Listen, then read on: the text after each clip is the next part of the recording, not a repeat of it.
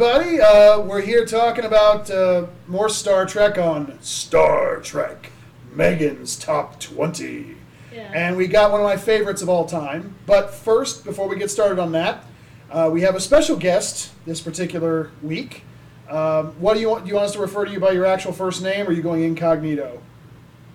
No, no, you can. Ryan James, Ryan C. Okay. James, that works. Okay. Uh, you want to go ahead and plug at the start of this anything you might be involved in that they can follow? Um, I am part of the Parlor Productions. It's Productions with a Z. Uh, we just released our first uh, introduction episode, uh, kind of talking about some of the skits that we got going on. We've got a uh, interview with Erica Summers on 10-10-2020 being released on YouTube, Facebook, possibly Instagram if I never get that right down. So- and uh, talking about our adventures of working with Erica Summers on her and talking about her uh, upcoming movie Obsidian. Oh. So basically, more successful than we are.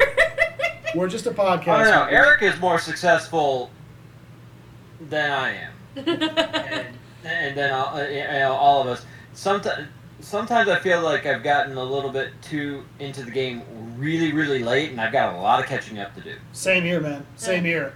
I wish we were doing this back in like you know six or seven years ago when podcasts were first a thing. yeah. But mainly we started doing this because of COVID and we had nothing else to do. Well, Uh, also technology is a little bit more Convenient. affordable. Yeah, convenient now. Yeah. Um, on that, uh, speaking of technology, is a good segue. Uh, we're watching. Uh, we're talking about Star Trek: The Next Generation's last episode. All good things. Um, uh, I Megan obviously saw it when we rewatched the series. Ryan, do you have any particular fond memories of this particular episode? You know, be, before we get into the specifics of the story. Uh, revisiting it, uh, considering I, I mean, probably late last year I went through all seven seasons and I just enjoyed the series again in general. Yeah. But the the season finale, uh, after Picard has come, you know, come into fruition, uh, there's a lot of really unique things that kind of shined a little bit more about Picard in regards to some of his choices and how they affect uh, the others, and and it does tie in to the first episode of V- uh, DS9 as well. yeah. But the the tie-ins of things it was really interesting, especially following uh, revisiting it following Picard. Uh, we should go ahead and state. I don't know if you're a fan of New Trek, but Megan and I are def- have come down on the side of we're not fans of it. We gave it a shot, we really did, but we're not big fans of it. Just so you know, know. Of which one? Of any of them. We, we watched both seasons of um, Discovery. Discovery. We like one episode in each season. We watched all of Picard. Didn't really like any of it. There's the half good episode with um, Riker and Troi, but it stops the story dead. Yeah. And uh, we only like one really of the short treks, and we haven't watched uh, Lower Decks at all. Uh, we So you don't have any thoughts on that one? we gave the shows a legitimate try. We really did. I watched the first season of Discovery three times, and I just I I can't I can't. But I'm not saying that anybody out there can't enjoy it. Yeah. I just we don't. Yeah. So, but I will say one thing, and this is jumping ahead, but there is one thing I did notice watching this with Picard in my head. In the future we see here, we'll get to the specifics of the episode later, but just something I want to bring up since you brought that up. Um, in the episode of uh, Picard where we see Riker, where we visit Riker and Troi, he had Troi in that timeline, and he gave up on his career and decided to settle down and have a family.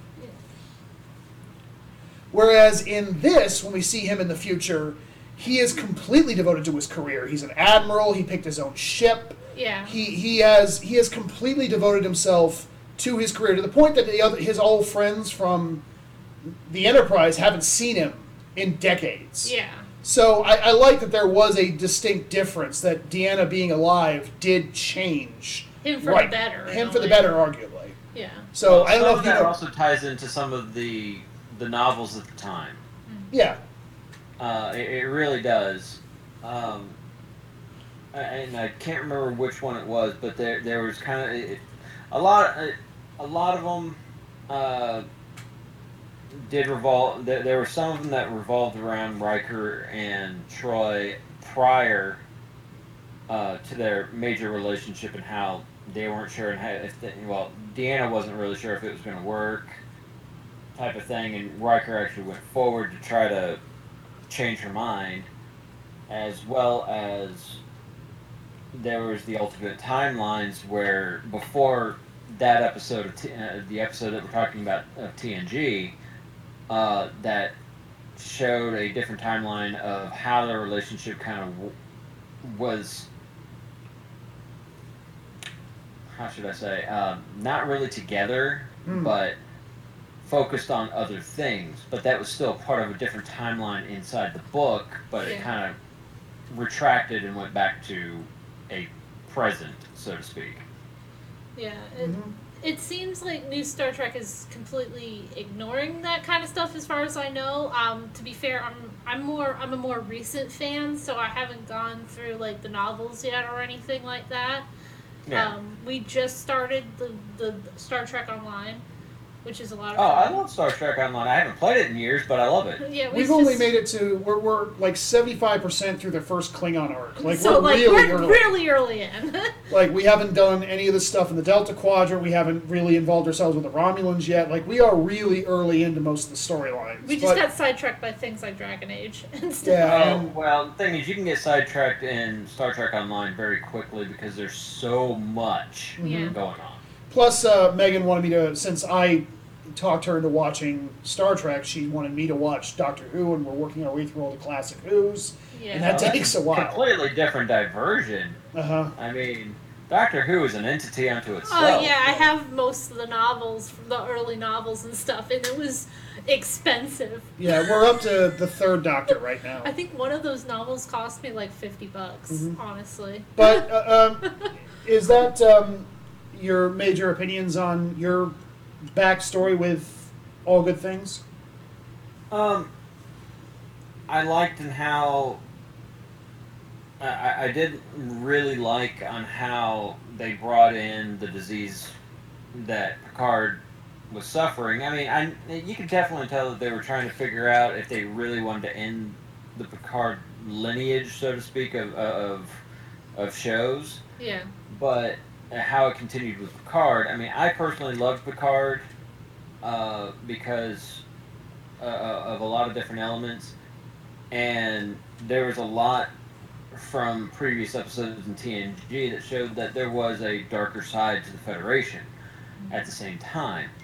But um, between that, I mean, there even in the movies showing that there was a possible change for Geordi regarding you know his eyesight and Yeah. how he, he feels awkward in situations and always admires uh, Picard for who he is, even whenever Picard is not in the right state of mind.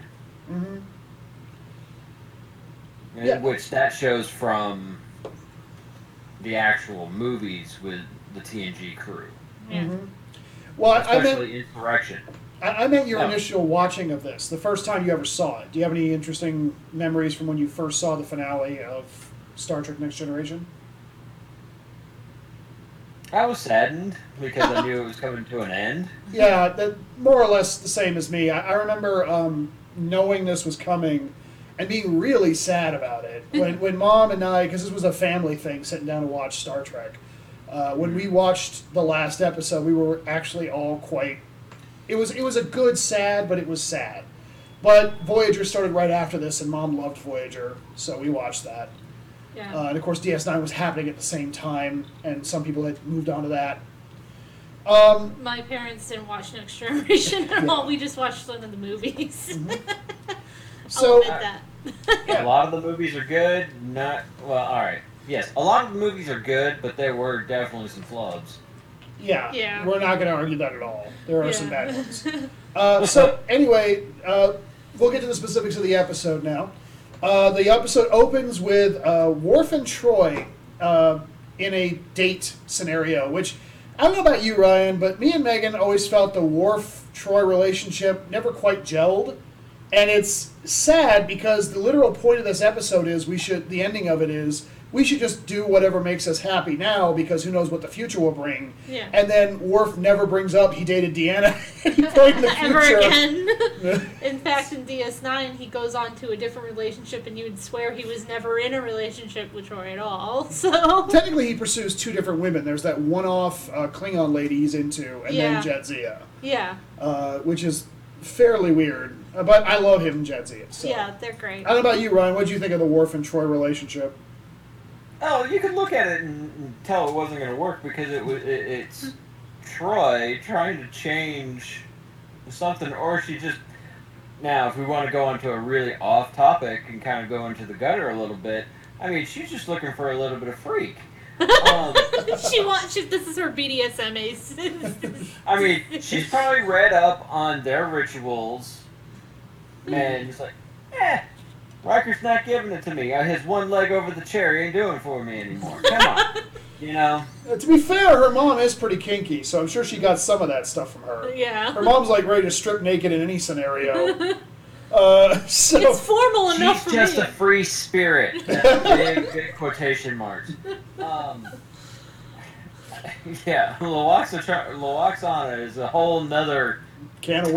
topic unto its own. She literally, you know what made me? I remembered in this when we were watching, and then the and the Troi you just made me think of. There's that episode where Lwaxana's like sex drive is overcharged, and she's looking for a mate on the uh, the star uh, in the crew, and she eventually settles on Riker because he was half nice to her, and then you know Riker has to bow out. But there's a great moment earlier when she's going from yeah when she's going from person to person on the crew, like I maybe to find a mate, and she goes past uh, Wesley. She goes, he's got virility, but he's too young. And then she walks over to Worf and goes, oh, his mind is primitive and powerful. But I've grown accustomed to human companionship. And then she walks off. So apparently, her her daughter didn't mind the, the non-human companionship. And the thing is, uh, the funny thing is about that uh, about that entire scenario is that when isn't she overcharged? That's true. that is true. Uh, And regarding to Lwaxana Troi, before we get before we digress, Yeah. um, there was an audiobook called Q-in-Law, where Lwaxana Troi winds up gaining Q's powers Oh my god. and beats the ever living crap out of Q. because they kind of court for a little bit during in the book, That's weird. and uh, very this sounds like a crack because- fanfic. well. We know how Lwaxana Troi is very manipulative.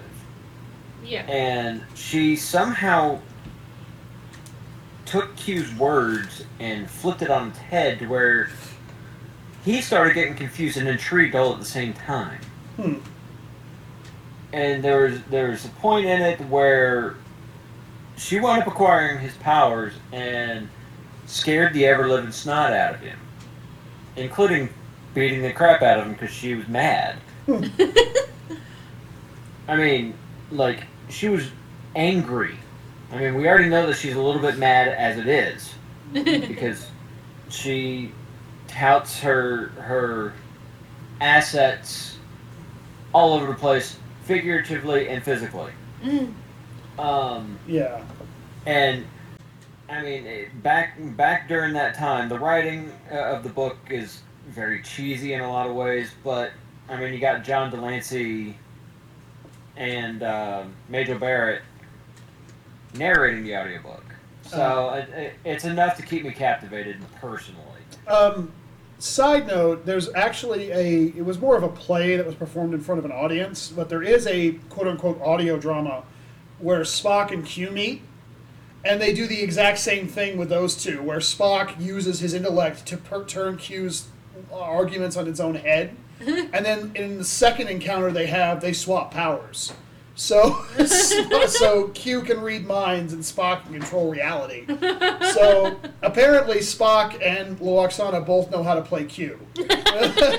so, that's interesting. Well, the thing is, Spock was always he. I mean, even though he was a science officer, he was a huge strategist. yeah. Um, now Q, he treats everything as a plaything and then winds up getting bested of which I mean we never really know more about. I mean uh, about the Q collective, so to speak. I mean, we know that they're omnipresent, but Q for this particular world, either he's kind of strayed from the Q continuum, or he has become, or, or he is just mainly a representative for this section. Oh, we're gonna we're gonna talk about Q later because Yeah. Q has some great moments in this.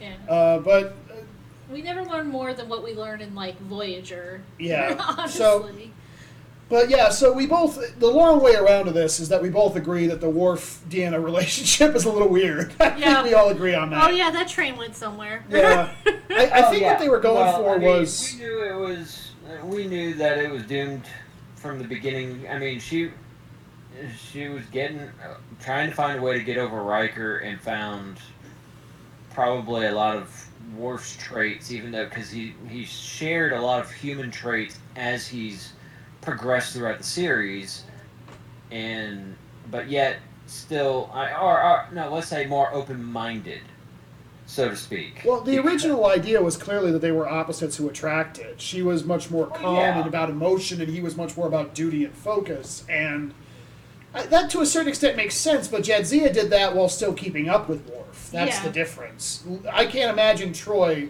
ever being able to, you know, handle a bat'leth the, the way that Jadzia did.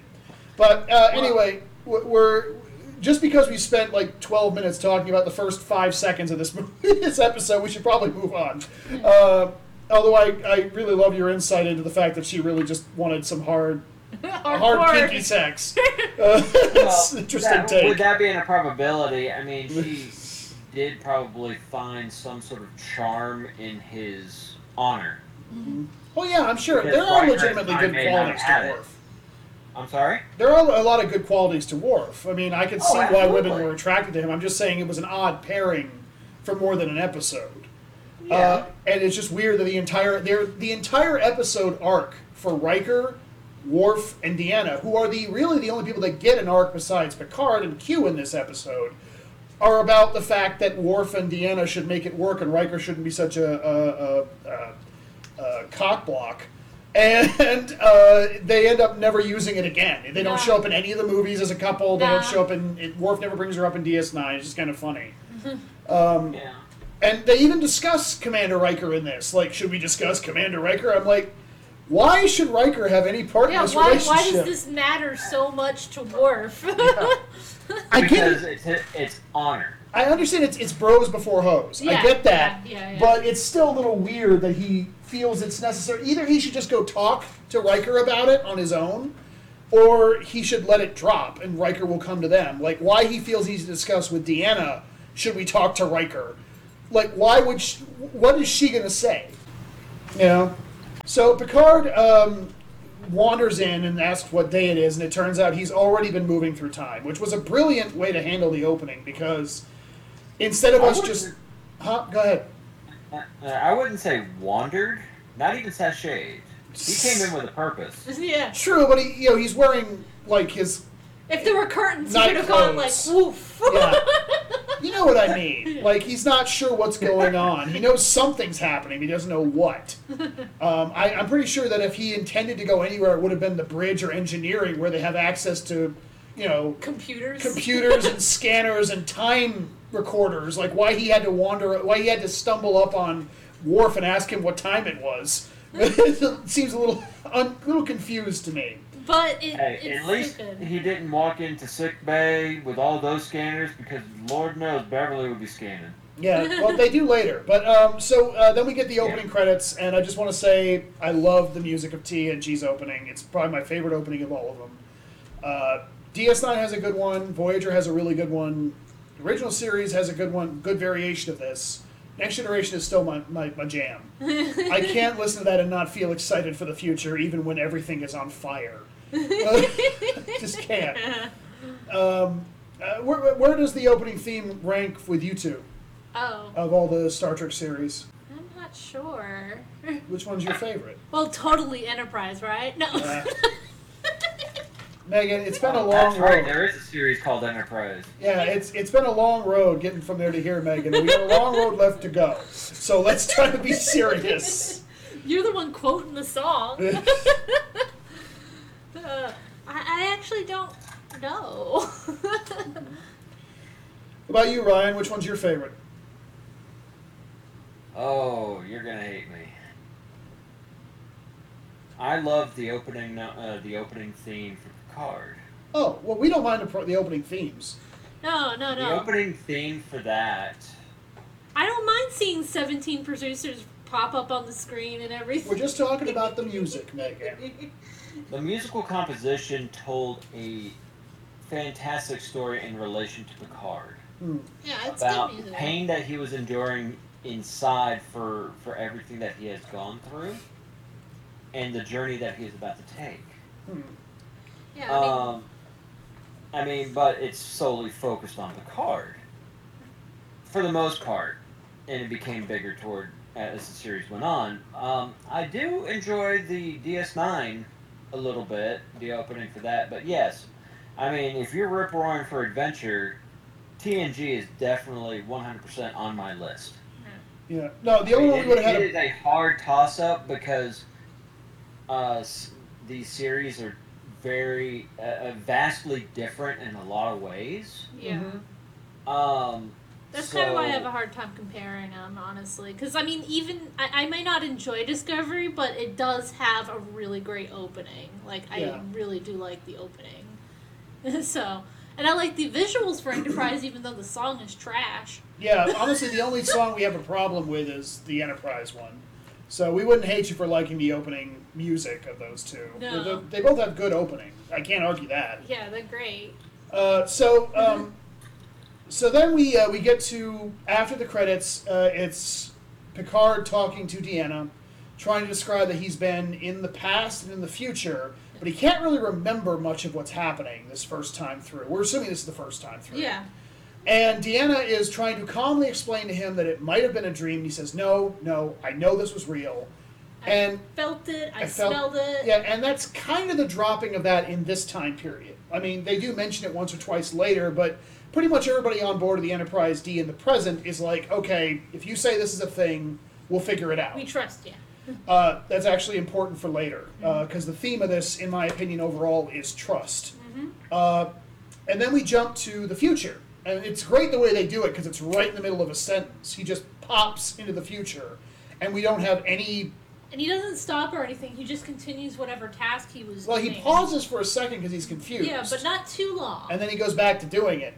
Um, and uh, the we find Geordi walks up on him, and we find out that he's now married Leah Brahms, and apparently he writes novels for fun. for fun.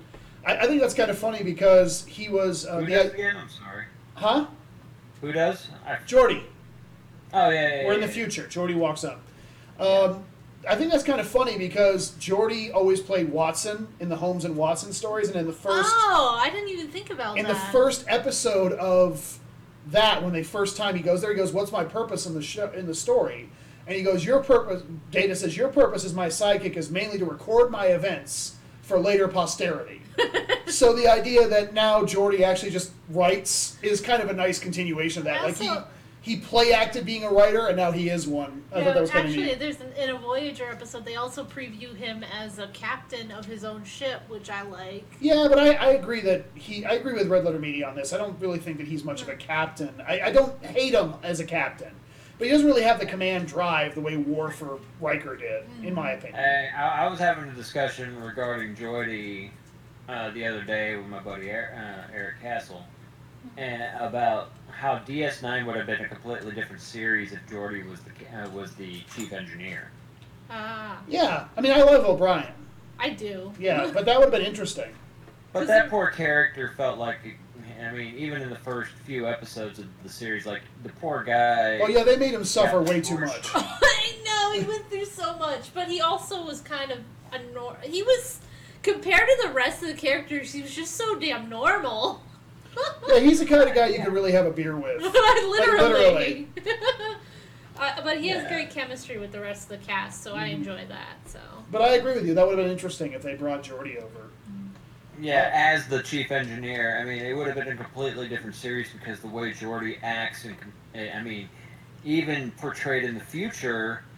I mean, I it, even as a novelist, I mean, I bet you he's still writing technical manuals for the Academy. Yeah. Oh heck yeah! Yeah. Uh, he mentions Leah Brahms is running the Daystrom Institute now, yeah, yeah, and that Yeah. his kids have started. One of them has signed up for Starfleet, yeah. and I, I guarantee he said what is he lecturing now? Uh, I think he said he was lecturing. something So like that. so he's still giving out information on how to make a starship run, which is Yeah. nice. Um, then we get the, the confirmation that Picard has Irumodic syndrome, and the reason Geordi showed up wasn't just to check in; it was to check on Picard because he cares about him, which is nice. I, I like that. It's a little weird that apparently Geordi had to fly halfway across the, the known space to check on Picard, and meanwhile Data's at Cambridge, and he never and he's bo- just sitting in he his didn't bother room. to show up. Well, with Well- some well, to be friends, fair, he has, I like, mean, 30 even if you don't cats. talk to them every day, True. You know, Well, I just mean I mean, Geordi. you think about them enough. you're- Some uh, some of them will just show up and say, "Hey, I haven't seen you in forever. You True. okay?" That's fair enough. I think, to, to be fair to Data, he has like ten cats in his room, and I, I can't get away from my three. So I mean, To be fair, the funny thing is Brent Spiner apparently hates cats. I know it's, It's really weird. funny. Um, so uh, then we jump to the past after we have our conversations. Uh, we jump to the past, and it's when Picard has shown up, like the first time he's seeing the Enterprise with Tasha Yar in the shuttle. yeah. And here's something I wanted to mention. Um, I don't know if you've ever have you ever seen the documentary uh, Chaos on the Bridge, Ryan? No, I, I was about to. It's really But I- good. It's really good. It's, It's about the first two seasons, but one of the things that I want to bring this up is apparently there was originally a hairpiece that Picard, that Patrick Stewart was forced to wear when he was doing his first Yeah. few auditions, and it made me think, okay, at some point in the show, if they had made him wear that hairpiece, at some point in the show, someone would have walked up to the producers and said, okay, Patrick Stewart looks great with no hair, just take the hairpiece off. like, just say that he went bald between seasons or something like that. And then imagining them having to be uh, authentic to the pilot here, where he'd have to put that dumb hairpiece back on, would have made every single scene in the past hilarious. Oh yeah. You would have been so I mean, distracted, like, oh my god, that Stewart, horrible I mean, hairpiece. Being that he is a Shakespearean, that he's a Shakespearean actor, he was afraid of that role. Oh yeah, that he wasn't good enough, and he's turned into very much a beloved icon in the Star Trek world for that generation. oh yeah, I know. No pun intended, right? Yeah. Uh, right, right. I agree completely. I'm just Uh, saying. I mean, I follow his stuff on Instagram, and it's so adorable watching him with the the, the foster dogs, and He's just a Uh, cute old man at this point. oh, and for his age, man, he is one good-looking dude. mm, He's one of those people that got old young and then stayed that age. yeah, like Bruce Willis. yeah. Well, he started. and got to work on it. This way, still, I mean, he, eh, although Picard, it does definitely show his age, Yeah. but it was meant to. But at the same time, He still looks younger than he does when they supposedly aged him up in this episode. yes, he looks terrible. Yeah, I agree. I mean, that fake ass Amish beard that he's got on. I've made better beards before. That would have, like I said, imagine that where he has the Amish beard in the future and then the shitty hairpiece in the past. We couldn't take any of this seriously. They they transplanted. Yeah. It's- it's- They, it's- they, they took it from one spot and put it on the other. The hair And immigrated. For some reason, they Why is his hair moving? so anyway, oh um, god, it's running away! Grab it! so Picard in the past decides he can't risk telling them Yeah. what's going to happen because he doesn't know the rules of this particular timeline yet. What will affect what? and he doesn't know this crew as well. Yeah, but they're still. They're, he knows what Or they'll be. at least be. they, he knows that they don't know who he is. No, no, the staging of that is that he's the new captain and they just first met. Yeah, Yeah, I know, but I'm saying like he decides. Be, the reason he gives is that he doesn't want to risk changing their futures too much because he just in doesn't. case it's actually the time new timeline. Yes, yes, Yeah. that that I definitely agree to. Yeah. Mhm. Uh, because I mean, he's still lost in his world, and he's still seeing the the the the, the crowd of judgment from the Q continuum. Yeah, and which even is the piece that Q's involved. One thing I noticed, and this is something that is true through the whole episode, is that, and I, I checked this time to make sure I was reading it correctly. Picard in the future, old man Picard, seems to have a longer time uh, catching up with the fact that he's jumping through time and remembering what has happened than the other timelines. In fact, young Picard seems to be the one that gets it the quickest Yeah. he remembers himself. And I don't know if that's supposed to be a reference to how old his body is, or if it's just easier to be going back in time because he already remembers it, Yeah. come, or than it is to go forward where he doesn't remember any of it. Mm. You know what I mean? I don't know which one. I don't know what they're saying about that. But even he, old young Picard understands what's happening in his timelines better than the other two versions do. It's the young gets it the Well, quickest, maybe- middle gets maybe- it the average, and then the old is struggling. Well, the the old, it, it- I think he only knows up to a certain point, and then after, whenever he's seeing the age, that point has passed. So there is a gap in that timeline from future forward. Hmm. Well, what I mean is that I think mentally he's having a harder time remembering that he's jumping through time when he jumps to his old self. You mean maybe like the disease is like affecting it more? Or... Possibly, but it, it specifically the youngest one is the the youngest version of him is the one that gets it the quickest. The reason I noticed this this time is because when he's flying with Tasha, Yeah. she says, "Sir, why are you looking at me?" And he goes, "Oh, you just remind me of someone I used to know," and that's because the young version remembers that this Tasha is going to die, hmm. and then when you get back to the present. It literally takes him a second to recount what had happened. He can barely remember. Okay, I was in the shuttle with Tasha. I don't remember why. And then I was I was in the future and I was I was talking Do to you somebody. think it's the effect of the anti-time too? Maybe. Possibly, it might be that it's easier to remember the further back you go since you're. But the, the But reason he's jumping through time is also because trying of to recount stuff to Deanna, and Yeah. since everything, it, because regardless of what's depicted in the episode, for our eyes, things are maybe going a lot faster for the character in his mind. Oh, I agree. I'm just saying I noticed it this time. And I thought that was an interesting thing to comment on. That the younger Picard is, the easier he seems to catch up with the fact when he jumps through time that something is off, which I thought was neat. And the more he seems to remember. Um, so uh, it's not a physical shift. They scan him in the present. When he comes back to the present, they scan him top to bottom.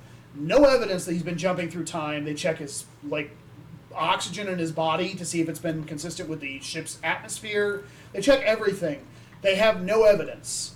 Uh, but there is a defect in his head that might lead to Irumodic syndrome, but that's the only evidence to support what he's saying. And Beverly is really hurt by that, knowing that she. I, I get the impression she's blaming herself for not catching it sooner. But it's the kind Uh, of thing yes, that. because she really cares for Picard. Oh, yeah, we find it- of her, uh, of her uh, old husband. Yeah, this is the closest we get to her, their relationship ever going anywhere. It's been on hold like, like Deanna and Riker. It's been on hold since the first episode of the show.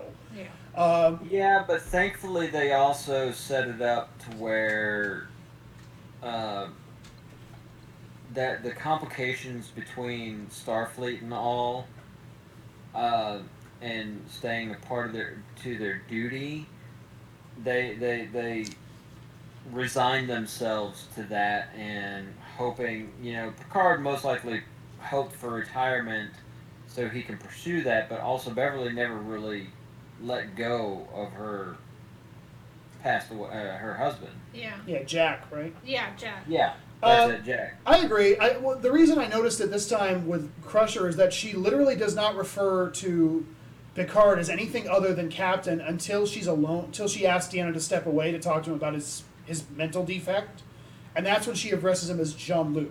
Yeah. She doesn't. As soon as she can get personal with him, she does, which is, in my opinion, nice. It's a nice comment Yeah, on the and relationship. she's always done that throughout the series. oh yeah, I know. I'm just saying I noticed it here mm. because it Yeah, was. yeah, it was more prominent. Yeah, because it's supposed to set up the future storyline involving them, where they got married and then divorced. Yes. Um, so then uh, we get a message from um, an admiral that there's something going on in the neutral zone.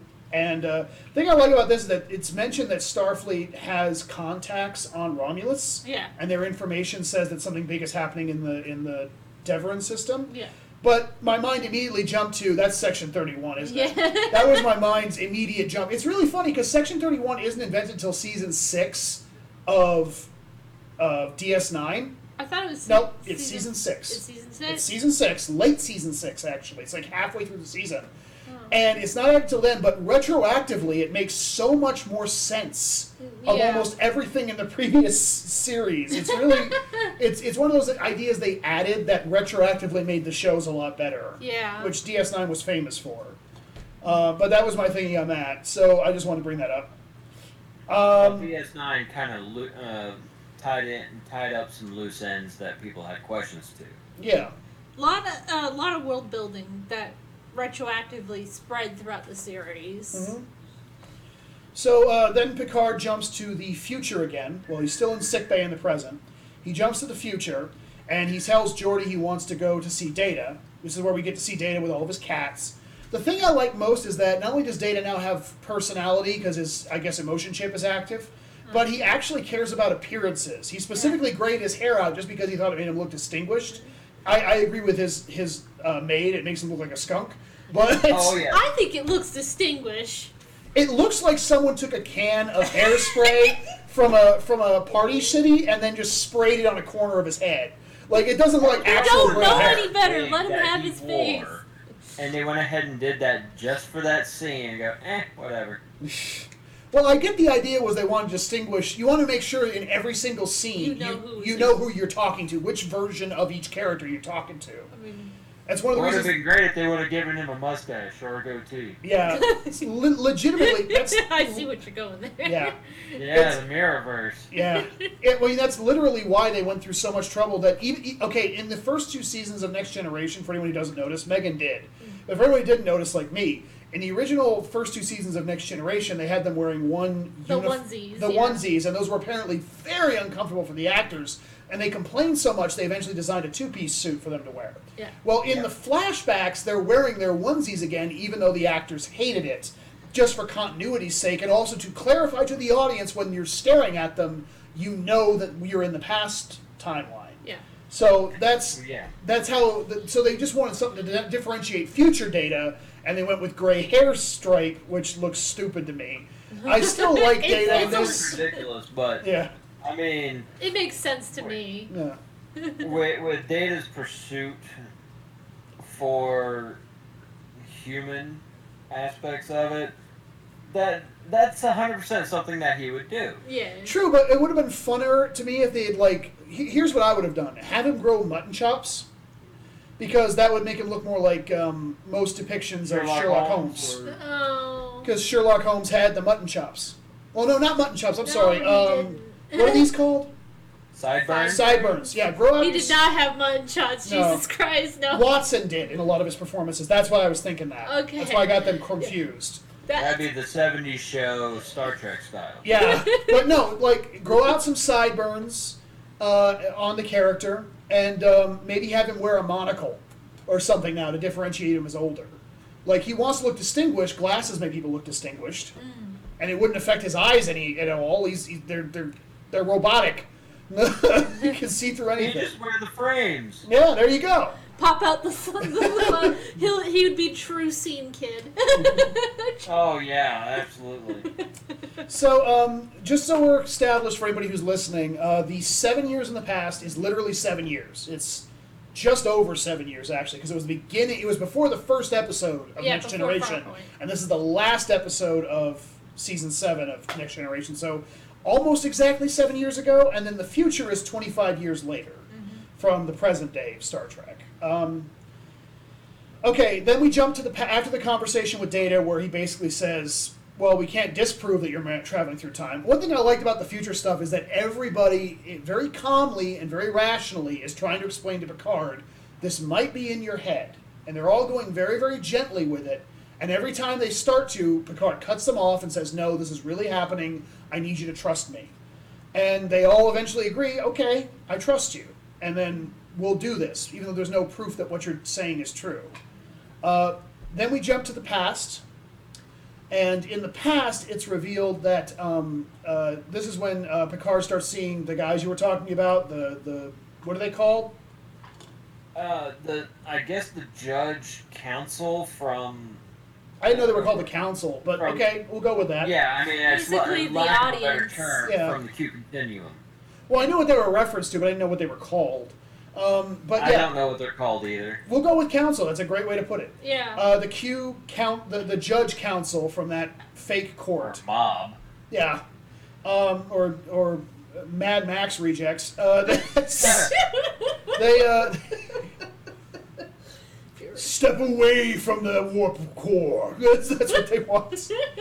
Uh, they want them sand dune buggies. yeah, that's bait. He's pointing at Deanna. uh, so anyway, Flame guitars. yeah, uh, that would be awesome to see. Star Trek flame guitars. But anyway, so um, the one thing I like in this scene, uh, he starts seeing those mob members. Picard does. No one else does. yeah, more Uh, often. more. This is the first time he's seen them in the past. He saw Yeah. them in the future. Yeah. This is the first time he's seen them in the past, and he immediately calls for red alert while he's trying to do the the opening ceremonies. yeah. And the thing I like is that everybody freezes, but Tasha, who is the most militaristic, immediately says, "You've been given a direct order to your post, red alert," and they all just clear out. And I really liked that because it was probably mo- the most. It was a good step towards Tasha, who is by far the. A lot of the women characters in Star Trek Next Generation don't get much development. She got the least because she was killed off so early. So it was nice they gave her some development in the final episode. Yeah. Yeah. Um, plus, I like Tasha. I, I really do. I feel bad for her character. I like that in a lot of the books and stuff they try to do alternate timelines where she's still alive. Yeah. um, but this this ties into my trust concept. In the past, all of those people don't know him as a person, but they trust his rank and they trust his reputation. He wouldn't be captain of the Enterprise if he didn't deserve it. So they follow orders. They're still weirded out by him, but they follow his orders. yeah. The present, they trust him as a person. They know Captain Picard, and they would do anything he says. They'd march into hell for him, uh, and they have on multiple occasions. Yes. The future, huh? What, Ryan? I was, I was agreeing. Oh, okay. The future, they're trusting his memory, and I'm putting that in quotations because it's both literally his memory and also figuratively the memory they have of Captain Picard when he was a great captain and one of the greatest captains Starfleet ever had. Yeah. Uh, so they're literally trusting in who he used to be because Yeah. they don't know him anymore. Most of them haven't seen him in a couple decades. Yeah, I mean, they. Even Geordi comments that they haven't seen each other in what, like seven years? Yeah. Nine? Something like that? Uh, I do want to comment since you brought up uh, Picard uh, in this future, uh, this future timeline, which we're going to assume actually really existed until Q messed with it. yeah. Um, both Romulus and Data still exist. Romulus did not get blown up by a, a weird supernova, and Data had not been taken out by the uber secret Tal Shiar suborder that's whole purpose is to kill androids, even though he's just running Cambridge. Yeah. so Yeah, pretty much. I, I will say that is a little discontinuity there, if I could be honest. Yeah. Well, well. Remember, Nemesis is also another inspiration for Picard in regards to the loss of Data and how Data has reacted. So, if we were to try to put piece those two together, Q was trying to help Picard uh, create, uh, not do a bad decision at that time, and I guess during Picard, based off of a consequence of this current action in this time in, in this timeline, uh, after you know Q probably just left it alone for a little bit, had created what's the timeline in Picard. Yeah, uh, because at that point he was still an ad he he was still called an admiral in in this episode. Yeah, and an ambassador. yeah, but the point I'm yes what I meant is that if the supernova, assuming that there isn't some weird explanation for the supernova, which there might be in the original, I, they say and Into Dark, in, in the original 2009, the implication that J.J. Abrams said was that it was supposed to launch a TV show. That was a super weapon of some sort. It was a sort. super weapon, kind of like what's used in Generations, to Yeah. kill a star that would then kill the Romulans. Yeah. Uh, and as a result, it actually wasn't even supposed to be Romulus' star that exploded originally. It was just a star. Yeah, that, was, near ex- the Romulus. Yeah, and it was system. expanding constantly. And it would eventually Oh, wipe out all Three life in the Island galaxy. type of a thing. Yeah, it would eventually explode across the entirety of the galaxy and wipe out everybody. That was the implication. That's what J.J. Abrams has said was the original idea for that supernova in 2009 to spin off into a TV show in the original timeline that would be dealing with that. That was the original concept they were going for. Uh, so it could they could still use that in Picard, and it turns out it was an, a weapon that we just it's not been explained yet. But Yeah. from the way they talk about it, I'm assuming people scanned the supernova and nothing was weird about it. So because you think they would bring that up at some point in the story, it wasn't a natural supernova. And as far as the super secret Tal Shiar wiping out androids people, they've been around apparently for centuries. And um, the fact they never killed Data, Lore, or B4 you know, when he was when they were owned by Starfleet is weird enough. But the fact that in this timeline they've had decades of him not being in Starfleet and they still haven't wiped him out is a little odd. I'm just going to say that it's a little weird, uh, but that's that's me. I, I assume that uh, that the lady half Vulcan, half Romulan lady is just biding her time in this timeline. We'll get him. She rubs her claw. She rubs her, her knuckles. I'll get him. I don't know because the Tal Shiar.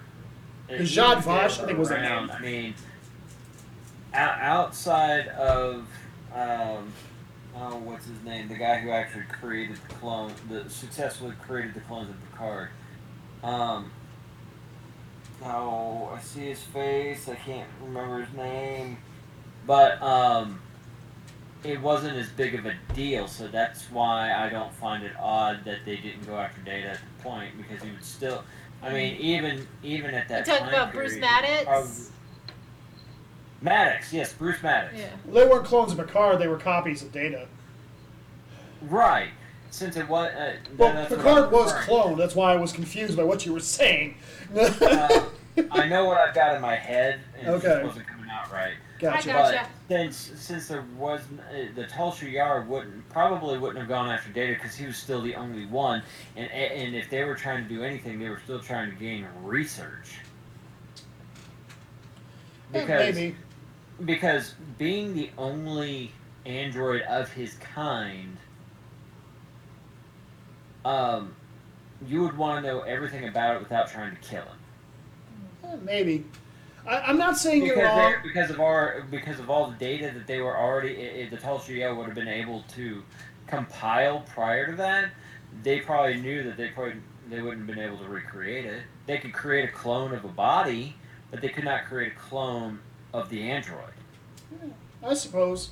I, I this is going to boil down to your head canons and personal opinions. I, I find it a little weird.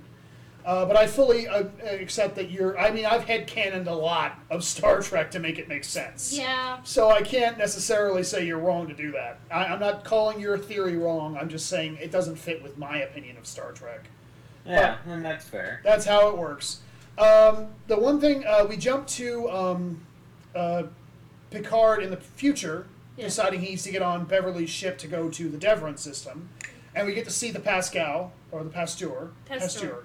Which Yeah. I really like the design of that ship. Apparently, it's Yeah. based on some of the early designs for the original Enterprise and the original series. Yeah, it is. But I really liked it. I liked the ball. I liked how non-threatening it looked because it was designed to be. It looked Yeah, like a it looked like a rattle. I know it did. Just don't turn it around or it'll look like schlong.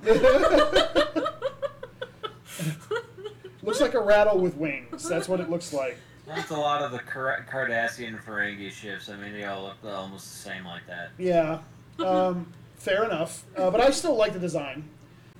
I also like that when Picard shows up, he you know they say maybe you should go lay down. He's like, I'm not going to go lay down. And then he says, now I'm going to go lay down. And I like It's that. like, look, I will not be patronized and shit. And then he's like, and now I'm gonna go lay down.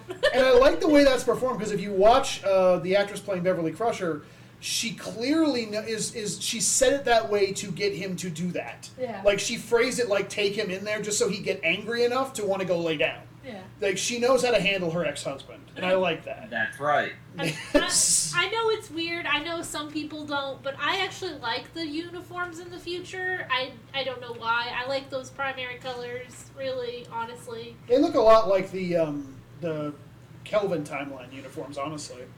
Not They really. look very sleek and like they actually took their time with the uniforms this time around. Yeah, and I like their pants. Like they have the just the black pants and then they, the primary color shirts, and I like that. I don't think it looks like the Kelvin timeline really, but I They do- use the same. Um, Yeah, They use the same uh, ones in the Visitor future. yeah, I storyline. love the vis- visitor. Which Visitor is great. Uh, so then we jump to the past again, and uh, it's right when f- they're supposed to be attacked by Q on the way to Farpoint. By the way, Picard in the past has been acting crazier and crazier from his crew's He's perspective. just like, "Where are you, Q?" And everybody's like, "The fuck." Worf has they, Tasha has one of the best lines in Starfleet history, where Star Trek history, where Q goes, uh, Worf goes, "What is a Q?" and she goes, "It's a letter of the alphabet, as far as I know." like, Which is damn. really funny. It's nice they gave her a zinger at the end. Yeah. Yes. Uh, I This is why you get Like- killed by a tar monster. yes. I, I- mean, in some ways, the the episode could have been done differently Yeah. if Picard had clued in that it was Q ahead of time Well, instead of being kind of drug out in in its own right. yeah. Well, I think we all knew that Q was involved once we figured out that those were the Ju- the the crowd. the crowd were from the original pilot. Yeah, the mob. Yeah, but how many times has he been in the court? Well, once. Exactly. But I also like that he knows he needs Q. Like he literally, the reason he went ahead and went to Farpoint anyway was specifically to inter- interact with Q because Q, being omnipotent, would know what's going on, and thus, Yeah. even if Q wasn't responsible for this, he would have valuable intel, Yeah. which is nice. Uh, I also have to say the I really wish the skirt guy from the original pilot. Was Yeah, in why this. wasn't he there? It's a kilt. Yes. no, no, it's not. It's a skant. It's literally a skant. and it's It's it's a utila kilt. Make the skant guy a character. it's either way. I wish he was there. Would have been a nice callback. It's one of those things that if the show was, if if Next Generation had started seven years ago and was ending now, he would have been in, in a cameo in the final episode, just because people on the internet would be like, "Did you see the skant guy?" all over the place. Yeah. But because this came out before the internet, it people have only noticed he was in the background really Like, since this internet thing Yeah. came around. So it's one of those things that I wish he was there now, having now noticed him. But- but we're I just- wouldn't have the legs for it. Been hilarious that they made Riker wear it. Can you imagine him doing the Riker maneuver in oh that yeah, I remember. Oh, I. I, I like how they. Excuse me, excuse me, sir. Uh, your your phaser's hanging out. Tell him that that thing Oh you yeah, sent me. yeah. Somebody put a meme online. and It's like, yeah, Riker often put his uh, legs over the chairs because of a back injury caused from carrying his massive cock and balls. Yeah, I've read that one. Before. It cracked. I was dying. I was like, oh my god. Uh, so, uh, so now we finally get to Q because uh, after Picard acts like a lunatic on the bridge of the Enterprise, he goes into his ready room because he doesn't know what happened, and then suddenly he's just in the courtroom. And um, uh, one thing I, I okay, I'm going to say it now.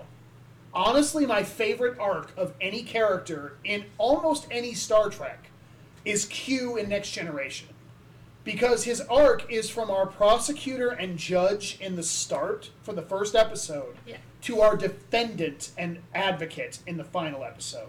And every single episode he appears moves that needle a little bit further along. If you Yeah. just watch the Q episodes, you can see the shift where he goes ever so slightly, we earn Q's respect. Specifically, Picard earns Q's respect. Yeah. Uh, They're pretty much like Batman and Joker of TNG. Um, they both need each other, but yet they both get so irritated with each other. but they, but it is a pure infatuation. Yeah, to a certain extent. I, I think it's much more Q's infatuation with Picard than the other way around. I, I think Picard is quite annoyed I by don't Q in most necessarily cases. think that. I mean, he, it's it, I think he comes Because- like I mean he does say thank you. We'll Uh, get to that. jump ahead. Yeah. But like, so I mean, I think he learns that Q is not a. It, it's more of an asset than a burden at this point. Yeah, I'm just saying at the start. Yeah. He found his equal in his own in, in a in a unique, really twisted line. Yeah. Um, By the way, I would pay anything for. Picard was able to piece things together, with or without his help, in some instances, but called upon his power just as uh, just as Picard uh, really wanted to create a better relationship with the Romulans. Um, and at certain points played on their strengths in some of these episodes to help all the way around. Um, you know, and he established a better relationship. He knew Q, regardless of his particular mentality for the Federation and Picard. Picard did know when to utilize Q and his strengths, regardless of how much Q inti- i- i- irritated the ever living snot out of him. yeah. And, I Actually, mean, it's a very unique. It, it really is a very unique symbiotic relationship. Yeah. Mhm. Um, one of the earlier episodes that we did for this podcast actually was an earlier Q episode Yeah. that I enjoy. Uh, so that so it's fun talking about Q again already. Yeah, I will say this though. You just made me think. I really, really, really want a comic book or something where it's the Enterprise crew versus Joker.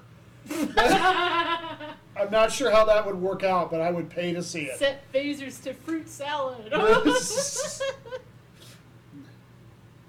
Uh, I, I, I, do, I do love Q in his own right because he, he kind of reminds me a little bit of a Doctor Who in the aspect that even though he can be everywhere all he wants, he ends up being in certain situations that either can compromise him or find ways to manipulate it to where he, uh, you know, to make him come out on top. Yeah, maybe. But the, it- but I mean, he's kind of like a reverse Doctor Who in that aspect. I mean, Doctor Who tries to help keep things in balance. Q has the opportunity to, not necessarily all the time, but if He's an agent of his chaos. boy toy is is affected in some ways, he's going to allow him to be there to help establish balance. Yeah, I can see that. He's kind Uh, of the anti Doctor Who. I can see that to a certain extent. Um, but Q, uh, you know, the the the trial recommences, and Q's speech is perfectly written to give Picard a lot of hints and a lot of levels that you can understand later as what he's what he's trying to do. He believes, like it goes, "It's my own fault." I he doesn't understand. It's my own fault. I suppose I am the one who believed in you, and that's a nice callback later in the story that it, the reason this test exists at all is because Q believes in Picard. yeah. Um, I also like the fact that um, uh, he says, "I could, I will tell you that I'm, I will answer the question of if I'm the only, if I'm the reason you're f- jumping back and forth in time, only if you promise not to tell anyone." Then he doesn't actually make Picard promise because, which is good because Picard immediately tells his crew. But I, I just wonder, like, I li- wonder if that was like a continuum stipulation. Like you can answer this guy's question, but only if you prom- only if you tell him he has to promise not to tell anybody else, because this is meant to be his test. So Q said it, but didn't actually make Picard promise. He just told him, which is kind of neat. you Um, broke through a lot of rules of the continuum. Oh yeah, he it's said in the ending. One thing I'm going to mention is that there's several scenes that on re-airing of this are either trimmed or completely cut out.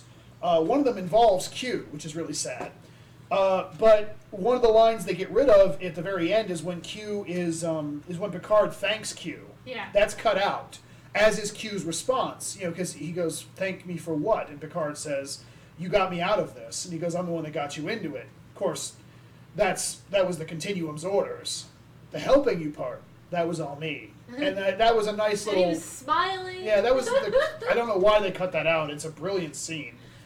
Because commercials, we gotta sell you the Diet Dr. Peppers and shit. Also, I want to say Q does mention Trek Through the Stars, which is really funny. yeah. Uh, it's just like Q is almost aware that he's in a television show. Almost. He's, he's almost powerful enough to know that. And then uh, one thing calling back to the, the trust issue thing, the different levels of trust. In the present, when Picard jumps back after the trial conversation, he immediately steps out of his ready room in the present and says, Red alert, the situation is more severe than I thought. And without waiting for any more explanation, Riker turns around and says, Red alert!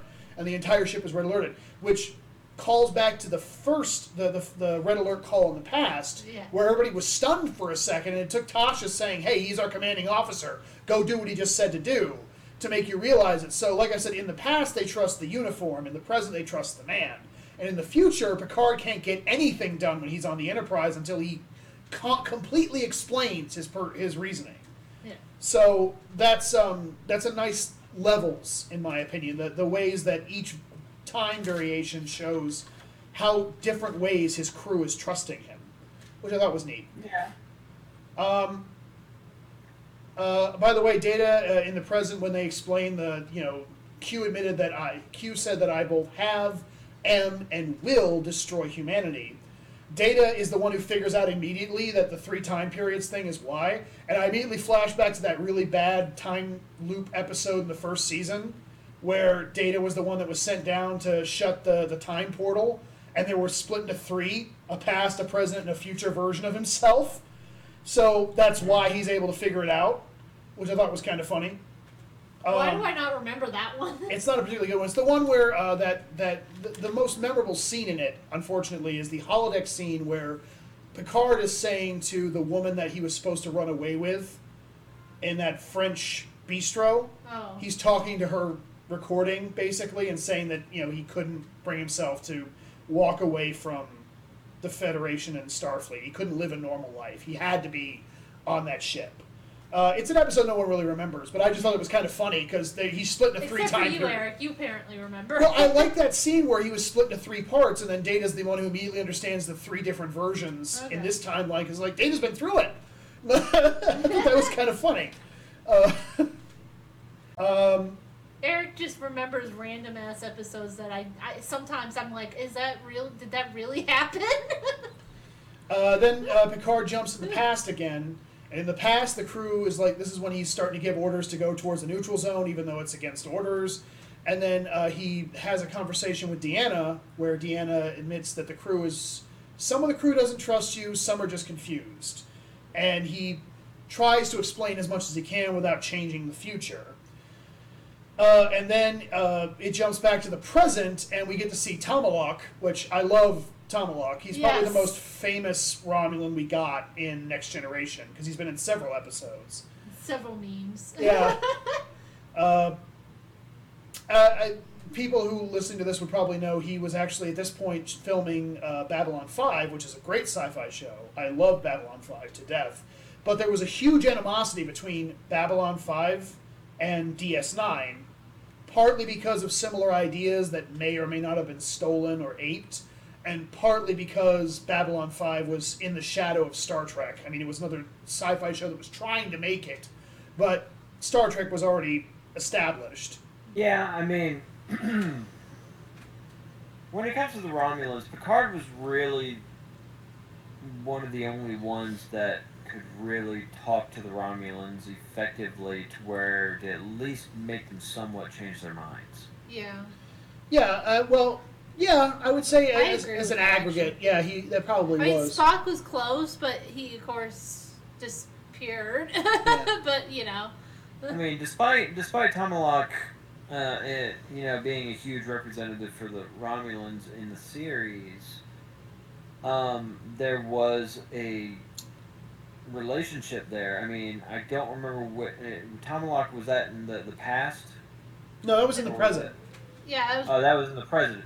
Present. So that means the establish the, the establishment of their relationship is already there. Yeah. To the point that it Tomalak was a little bit more open minded because Mhm. how Picard treated the Romulans, not necessarily with kid gloves, but was enough to be able to respect both sides of, uh, you know, Federation wise, and respect the customs of the Romulans. He, he knew how to play them at their own game, which is something that a lot of Starfleet commanders don't know how to do. Um, frankly, Uh, honestly, he had Tomalak actually says one of my favorite lines where where um, Picard's like, "Hey, we should do this," and he's like, "Oh, is this Starfleet's idea?" And he's like, "No," and he's like, "I like it already." yeah, the idea was Yeah, that because because it wasn't necessarily because of Starfleet. Picard gained the respect, and it wasn't. I, I don't feel necessarily it was playing that their own game. It was using their culture, not necessarily against them, because he didn't always get what he wanted. He has still established a balance between them in order to still kind. I mean, they were going to be yeah. Eh, they they would probably if it weren't for Picard, you know, no no relationship would have been there at all Yeah. in this in- in the I- I can see what- generation. I think I can see what you're saying there. Like in the Galorndon Core episode, the one where Geordi is trapped on the surface of that planet after they find a downed Romulan ship, Yeah. and he gets captured by that one guy and then the, the Romulan guy, and they have to work together to get out of it. In that episode, it's literally that Picard is Picard uses the fact that there might be another Romulan survivor on the planet as a way of getting uh, Tomalak to back down because they have yeah, the compassion. Yeah, because the the two consistent traits for the the uh, Romulan people are that they are extremely self-important, and they are well, they are extremely devoted to their own people, and they're extremely devoted to the state, and uh, to their concept of what the Romulan government is, Yeah. and so the only the, the only way to really reach them is through explaining that you can save more Romulan lives by doing it this way than by doing it that your way. Um, Yeah, so that that's a that is a good thing. He kind of does the similar thing with Klingons. I would say too. the, the person that actually beat them at their own game would be Garak. oh He's yeah. good at beating the Romulans at their own game, even though he only played them once. He won big. So Well, apparently in the past he also did it before, but Yeah. you know we, we, we don't know if that's real or not. I will say this about the new tra- St- Picard show: uh, we both love the Tal Shiar butler and maid that are living with Picard. Oh We thought yeah, they they're were great. and I like Elnor. He's a Lord of the Rings villain, uh, uh, elf, but I still like him. Complete with sword. but it also still even with that, it shows it, that that's part of the past of the relationship that was built between Picard as a representative for Starfleet, not necessarily Starfleet itself, Mhm. With the Romulans. I agree. I'm just saying, I, I we both like those elements. yeah. Oh yeah, absolutely. Um, I mean, Picard Picard did a lot for Starfleet and, and did definitely lay a path that Starf what his uh, you know following the the the law of Starfleet and its ideals. Despite the fact that you know, I mean, since Starfleet was so huge, of course there's going to be some bad apples in there that were going to muck up the works. mhm. But Picard stood up for the the honest ideals of it, even if he had to bend the rules a little bit to create that connection. That's why I mean, even the the servants in Picard, they loved him for what he did for them and Romulus at the at the time, Yeah. and because I mean, generations afterwards, they're not necessarily going to uphold that as easily. I mean, they're they're going to accept it. They don't doesn't mean that they're going to like it. Honestly, I was actually really sad when they didn't show up again, basically in the show once Yeah. they left. Oh yeah, I mean they were they were really intriguing characters. Mm-hmm. Um, that and also the woman with the Irish accent was rather uh, captivating. uh, Megan and I have a have an agreement that of all the species in Star Trek, the Romulans probably got done the dirtiest because they never seem to really get enough development. I mean, we know almost everything there is to know about the Klingon Empire, the Cardassians, the Bajorans, Yeah. Vulcans, Andorians. Even some of the the um, what what's Deanna again? uh, Beta Zeds. Beta Zeds. We even know a little bit Well, about Beta the- Zoids. They're from Beta Zed. Yeah. But the Yeah, Romulans, we I- don't I know that agree much with about them. that to an extent. I mean, it's wh- because they were so focused on Spock and Vulcan, Yeah.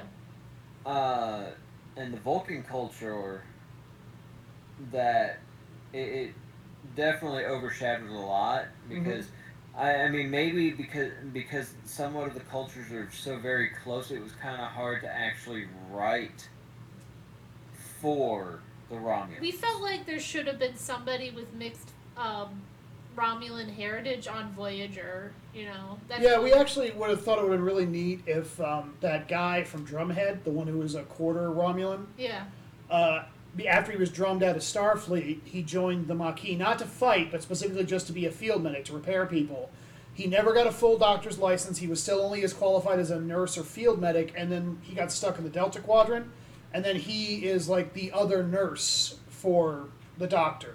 Yeah. Because Kes shouldn't be on call 24 7, nor should Tom Paris. they should have had at least one other nurse. Yeah. So that would have been a neat little storyline, and then you could have learned more about the Ro- the Romulan culture through Or at least what he knew. yeah, because really the only episode involving the Romulans at all is the one with the little wormhole that goes into the past, and we meet Yeah. that one Romulan captain. And it's a great episode. I oh love yeah, that it's one story. of my favorite Voyager episodes. But it's uh, it's that's it. The Romulans are never mentioned again in Voyager. Yeah.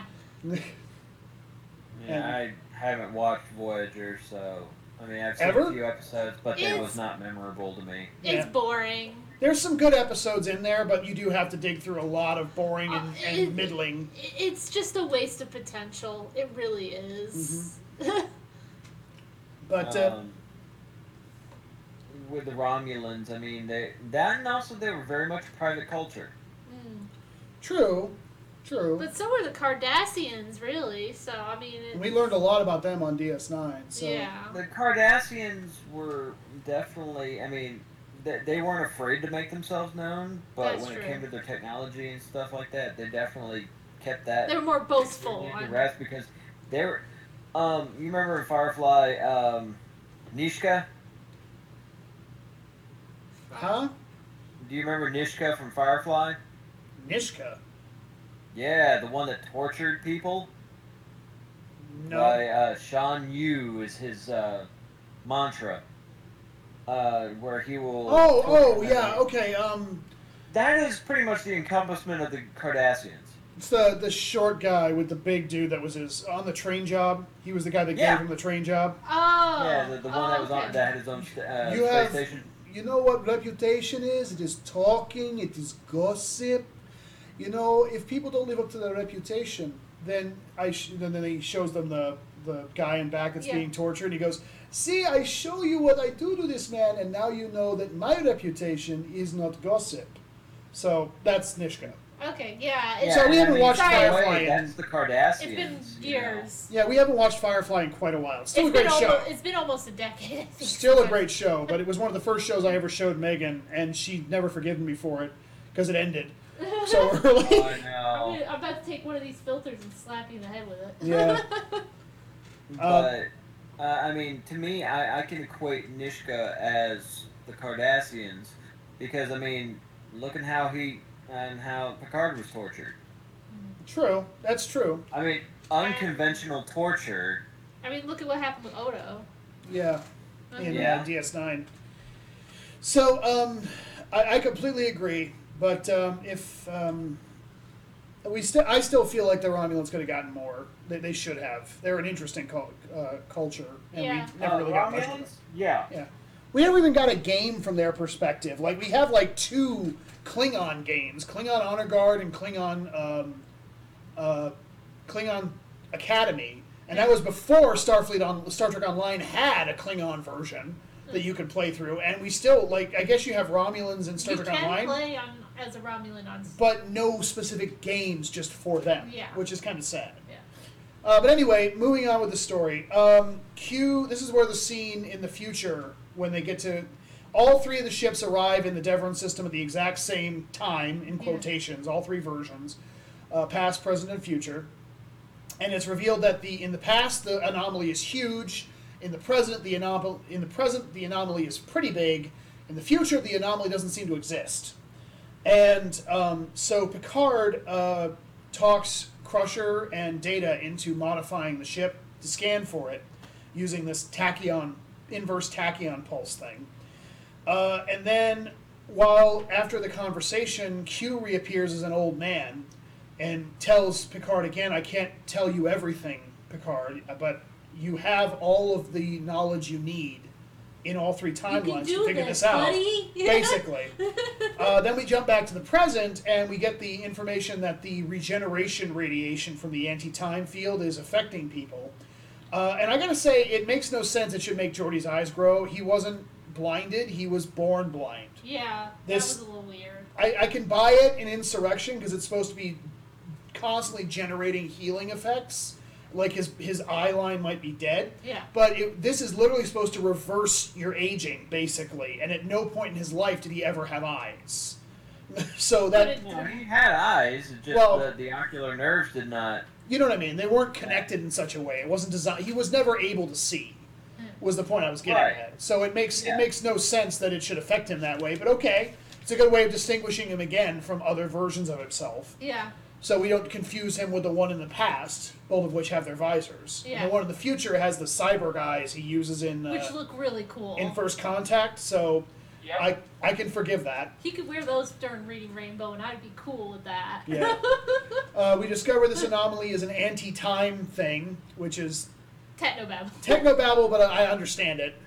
Um, then we have a phase inducers callback. There's a great moment in the future uh, where Geordi says when he's walking up to Picard, says, "Captain, we have a problem with the warp nacelles or the phase inducers or some damn thing." Yeah. And then in this, uh, Geordi, after they're being the Pasteurs being attacked by the Klingons.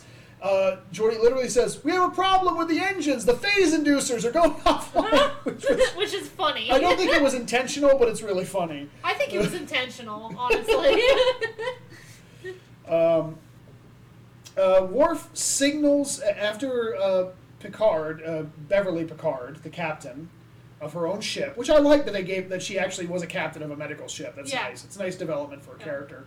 Uh, she tells Worf to surrender, and he signals surrender to the Klingons in Klingon, yeah. and they still destroy. They still try to destroy the Pasteur. yeah. which is a statement on just how bad things have gotten between the Federation and the Klingons at this point in, in history. Yeah.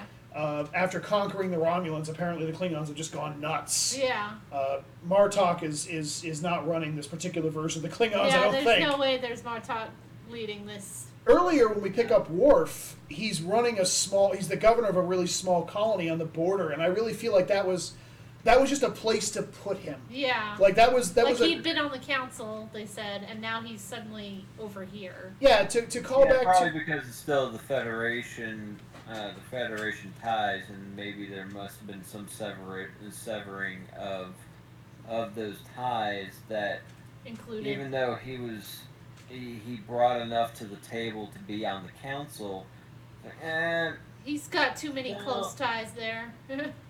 yeah, I don't- I- sorry, dude. Yeah, I also felt like um, it reminded me a bit of Star Trek Five, when they have those three representatives: the Romulan, the human, and the and the I actually like those. Yeah, I did too. But the point I was getting at is that they comment that Kern, I believe, was the name of the Klingon representative. Yeah.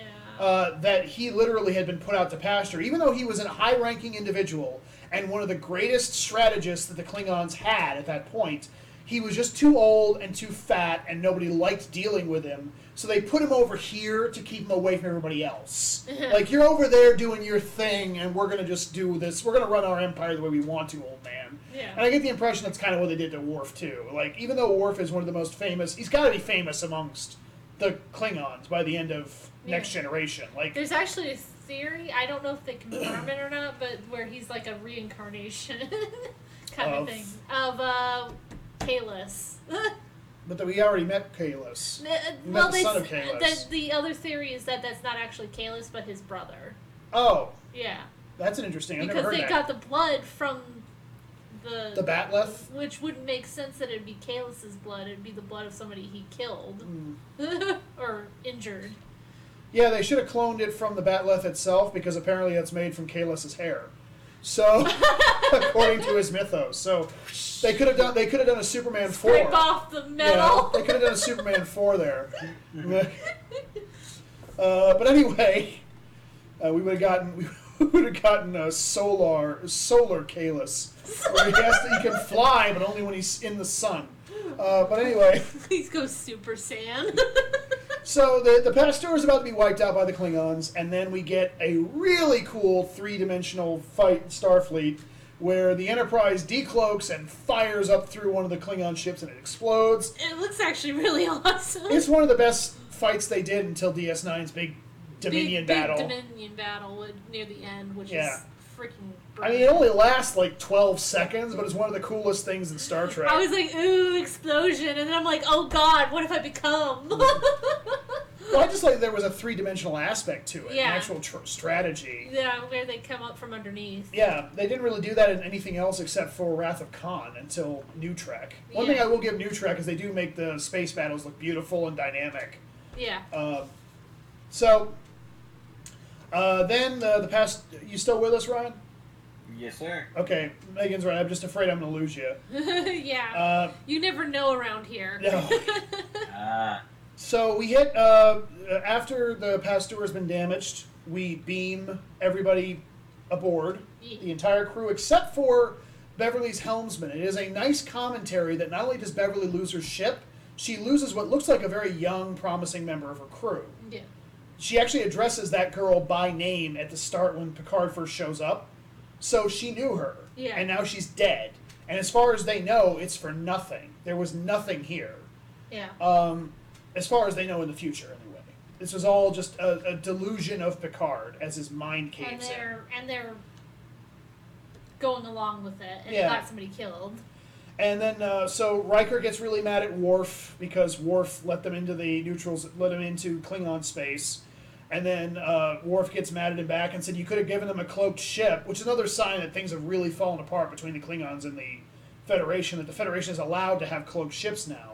Yeah. which I don't know if it was meant to be a commentary on Riker's Riker's headspace now that Deanna's dead, how much more like dark and heavy he's been, but he was part of the crew that was trying to make yeah. a Federation cloaking it, like device, the the Pegasus. Pegasus, Pegasus. Was trying to make a, a in an earlier episode. I actually like that episode. They were trying to make a Starfleet cloaking device, and he says in that episode that this was wrong. We shouldn't have done it, and I'm disgusted I was a part of it. And now, as an admiral, he is not only in favor of cloaking devices, he installed one on the Enterprise. Yes. That is a major step in just either how bad things have gotten with the Klingons, or how much darker a person Riker has become since Probably Deanna both. since Deanna died and Picard's gone away. Yeah. Uh, I don't know which it is. You're probably right. It's probably both. Yeah. But I just thought that was an interesting commentary. Yeah. If you're, I don't know. Again, I Uh, don't, I don't know if it was intentional, but I'm choosing to believe it was. Sorry, Ryan. Go ahead. well, when it came to the cloaking thing, I thought they sought after the Romulan cloaking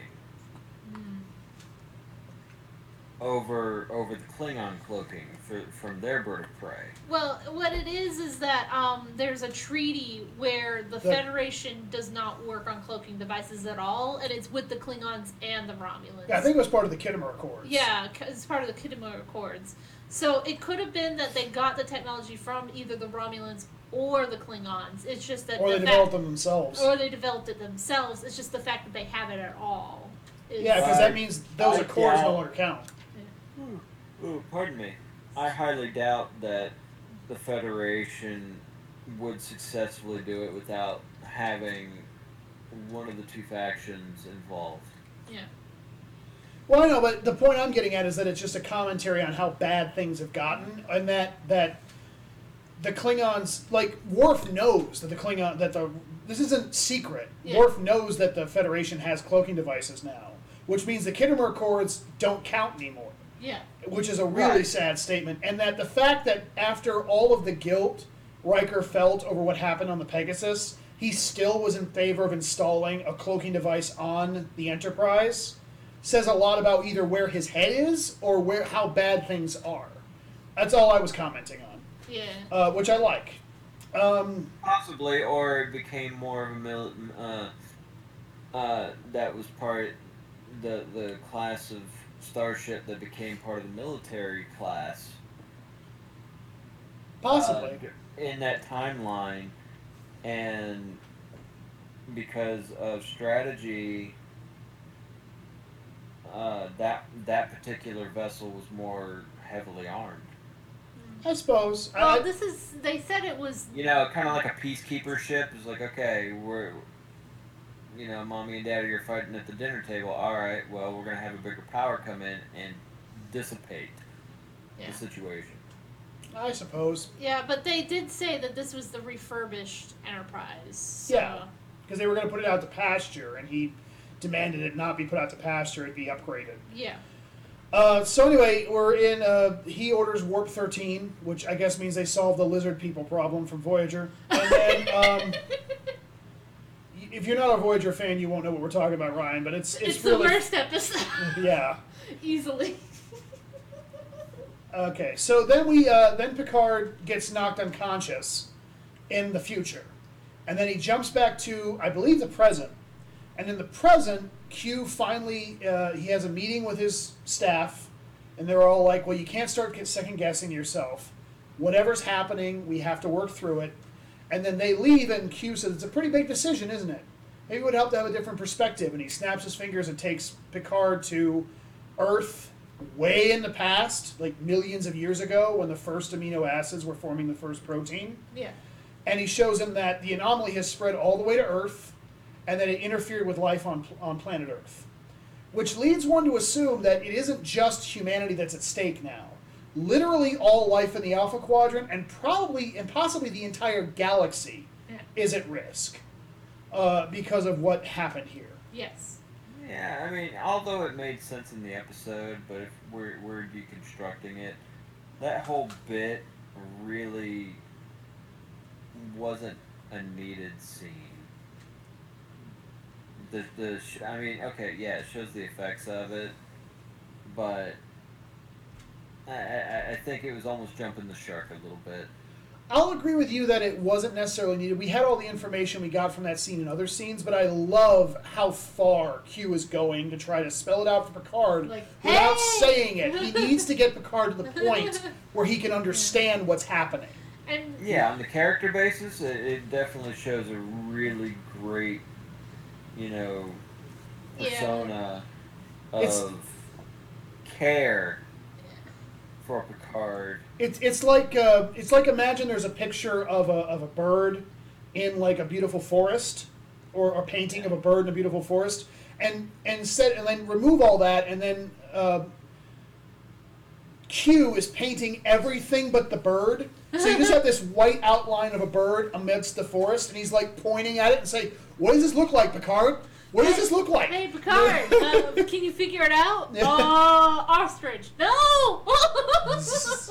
Blue jay, damn it. Yeah, but it's it's I just like that it's a com- as a character moment. I like it as a I will admit as a, as an actual writing moment, it wasn't necessary. It but- wasn't necessary because we had all the clues at that point, but I, I, I just enjoy having John, John de Lancie on the screen at all Mm-hmm. oh, times. John de Lancie's. I mean, at his character and character arc in the series for him. Nobody it, at that time period, nobody else could have played that character as well as he did. No, No. I, I don't believe I believe that incredibly, Ryan. I don't believe anyone else could have done it. No. Uh, so then, after this information, Picard jumps back, and um, I, I want to say, through this whole thing, um, Q keeps saying, "You killed all life, Picard." But I would point out that technically, it was also Data, because he's the one that initiates the the scan in all three d- timelines and makes them all the exact same type of scan. so, so thanks, Data. Hey, leave his accuracy out of this. He was just following orders, right? I didn't mean to He wipe out all life in the universe. past, present, and future. He is a brilliant man in any timeline, to quote uh, Picard. But then, um, so Picard jumps to all three timelines, then back to the future. and, Shut uh, up. I got it in there. And then uh, when he's in the future again, he wakes up, and I was watching uh, Patrick Stewart's acting from the moment he wakes up till he explains, and looking at his face is like watching fireworks going off behind his eyes because there's all this like he the moment he comprehends the paradox, it's like everything fits into place for half a second for him, and then it's just desperately trying to hold on to what he understood in that one second as he's explaining to the crew about what, what happened here. And I also love that Data is the one who figures out what he's trying to say instantly. yeah. Uh, one thing I don't like about the future is that Deanna's only contributing point was that She died. She died, and it drove a wedge between Worf and Riker. Uh, like neither of them really What got a over. it. character. Again, it's doubly sad because Worf never brings up he was dating her ever again. So if anything, they say in the future that they never really got together, and I'm like, what? Yeah, so- Well, it's just like Worf is angry at Riker because he laments never getting a real shot at Deanna, but he had a real shot at Deanna after this and he never took it. So I don't. Worf in he this threw time, away his shot, Eric. yeah, Worf, Worf in this timeline is just being a vindictive asshole. I don't think Riker's much better, honestly. His love for Deanna drove him to become the mayor of a small colony He's in, a in simp. Klingon Empire. yeah, governor. He was a governor, my friend. Don't don't you take He's- that he from mu- him. That's the equivalent of a mayor. But for- by the way, can I for just the ask? Klingons. Can, can you imagine running for political office for the Klingons? Like, how do their voting processes work? Like, you have to slit your hand and bleed into one of the one of the, the, the little cups, Slots. and whichever cup has the most Klingon blood in it, that's who's elected. Do you That act- actually sounds pretty awesome. can you imagine them being at like a voting booth and like pushing buttons? Like, Worf wants them. yeah. And my mind goes somewhere else, of course. Meanwhile, you got that, you know, it becomes a political move, you know, a political pissing match when the one comes in with a blood bag. This way he can cycle it through his body and go throughout the wound in order to fill it up more than everybody else. I I would like to imagine that most of these governing positions are the result of like the candidates that won it. They throw their they literally like throw a bat'leth in the ring and they have to fight it out until only one is left. But then that would mean that no one like even in his like 80s, Worf is still kicking the ass of everybody around him, which is But funny because constantly gets knocked unconscious on Next Generation. But at the same time, you never hear them complaining about population. No. That's true. Yeah, there's actually a theory among the fans that they have the same problem Krogan do from Mass Effect, which is that they breed like crazy, but their entire culture is built around death and destruction so much that they always balance out. like enough people die to keep them from being overpopulated. Right. Which I is- mean, That's how you run for office. You fucking fight for it. Yeah. All right, so um, I also like that after you know Picard tries to explain the paradox, not only does Data understand it, Geordi immediately understands Data because they're friends, which Which the movies seem to have forgotten. Yeah. Uh, okay, so then uh, when Riker's going, like when Riker finally figures out, this is when the moment of we remember who Picard was actually becomes important because they trust in who he was and if he if they remember him with his prime basically, and if he is this certain of it, we should go and investigate. So they do, and then Riker says to Worf, "We could use a hand," which I guess is supposed to supposed to be ending their feud, but I do like that it's how they ended is by pointing out to Worf he's still useful. Which I honestly wonder what kind of future Worf could have had in the Klingon Empire in this, because he basically allowed an entire ship of liars and renegades across the Klingon border. so I'm pretty sure he's lost his governor position. Oh darn. Yeah. His poor mayor. hey, for all you know, he had a tiny pet targ he was taking care of on that thing, and now it's going to starve to death. I kind of like his future better in DS9. Also, what happened to his brother and his son in this timeline? Fuck him. right? Uh, Fuck him. I I like to assume uh, Kurn, his brother, not Kern the old guy. Yeah. Kern it was either Kurg or Kern in the Star Trek Five, but Kurn, his brother, I like to imagine went through the same process he does in DS9, where he gets complete. uh, Once the power is stripped from the House of Mogh, he basically tries to commit suicide, and Worf knocks him out and alters him physically, so and then has him adopted by somebody else, so he doesn't die, which is a really weird moral message. Yeah. And then I like to assume Alexander just like never involved himself in the Klingons again. Like he became an artist in this timeline in Federation somewhere. Well, what does he do? I mean, he just paints bat'leths. yeah, yeah, I could see that. Maybe him and, and uh, B'Elanna hooked up. Nah, it, 'Cause- it's him and Ziyal. it's him and Ziyal hook up. Artists unite. Yeah. A Baj- half Bajoran, half Cardassian meeting a half human and half Klingon. Their child would be a very, very, A quarter, very unique. a quarter human. quarter human, quarter Klingon, quarter Cardassian, quarter Bajoran. so fucking weird. Yeah. it's so fucking weird. Imagine that that soup spoon with the forehead ridges. Oh my god. I'm trying to wrap my head around that, that combination you just said. It would like it would go nose. It would, what it would be was nose ridges that would lead to a spoon that would go right up until the top of it. Then it would become forehead ridges, which would be so weird to look Yeah, at. because Ziyal is So half. something out of a Mel Brooks film. Yeah, It would be definitely interesting. yeah, because Ziyal is half Cardassian, half Bajoran, Mm-hmm. and Alexander is mostly Klingon with a quarter hu. I'm confused. Punnett So- squares, help me. so anyway, uh, jumping back to uh, the show, uh, and Picard is told that he has to shut off the the thing and other. He has to shut off the the beams in the other timelines, and then send the ship in using a static warp shell to rebuild the the divide between time and anti-time. Yeah. And in the past, he says um, we need to take the ship in. And remember, up to this point, the crew has been completely confused by everything he's chosen to do. So finally, even Tasha, who's the one that immediately jumped to his, you know, we're going to go to red alert from the start of this, she's like, okay, if we're going to risk the ship, I need an explanation. And Picard delivers a speech that basically says, I can't tell you, but I need you to trust in me because I trust in you all. And I know this is a lot to ask, but it's important. And they trust in Starfleet and they trust in the uniform and they trust in the ideals enough to not even question it. Like once he once he gave his speech, they all just settled in and did it. Okay, if he is this certain that this needs to be done, then it needs to be done. Um, and then, of course, the present day Enterprise starts moving in, and the future Enterprise moves in. Then uh, all three Enterprises see each other inside the anomaly, and the music here is amazing. Like, I love how powerhouse the music is. I was legitimately stressed and sad in those moments because I knew this was like the this is going to be the the end of the last episode of Next Generation. And not only that, but the music does a really good job of having you tense, but really sad. Mm-hmm.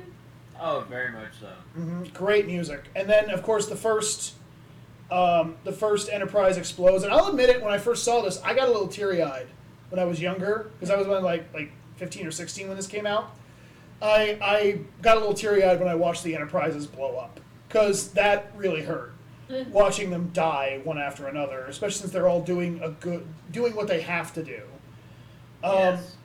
so the first Enterprise explodes, uh, the the youngest one, because the crew is the most inexperienced, and the, the anomaly was the largest. Which And also, the ship is not as advanced Mm-hmm. either. and then the second Enterprise, the Enterprise D, explodes. Uh, not too much more fanfare. I, I do like the fact that Picard tried to take what he learned in the previous, like because um, Tasha keeps saying that we're losing warp containment, and then when he jumps to the Enterprise D in the present, he says, "Mr. LaForge, reinforce containment like right now." And then the Forge is like, "I can't. There's not enough time." Uh, and then that ship explodes, and then he's in the future Enterprise, and uh, then Q shows up and he says, "Oh, I'm sorry, Picard, you almost did it, but yeah, all good things must come to an end." So, not only does Q say Star Trek, basically, he also says the title of the episode Yeah. because he's almost aware that he's in a television show. um, and then the uh, the ship, the last ship explodes, and then we get the white and then back in the courtroom. And Picard stands up, and then Q do, he says, "What happened?" And he goes, did, "Did we stop it?" And he goes, "Well, you're alive, aren't you? You're talking to me, aren't you?" I love the line when Q says, um, "Hey, Q Continuum didn't think you had it in you, Picard, but I knew better."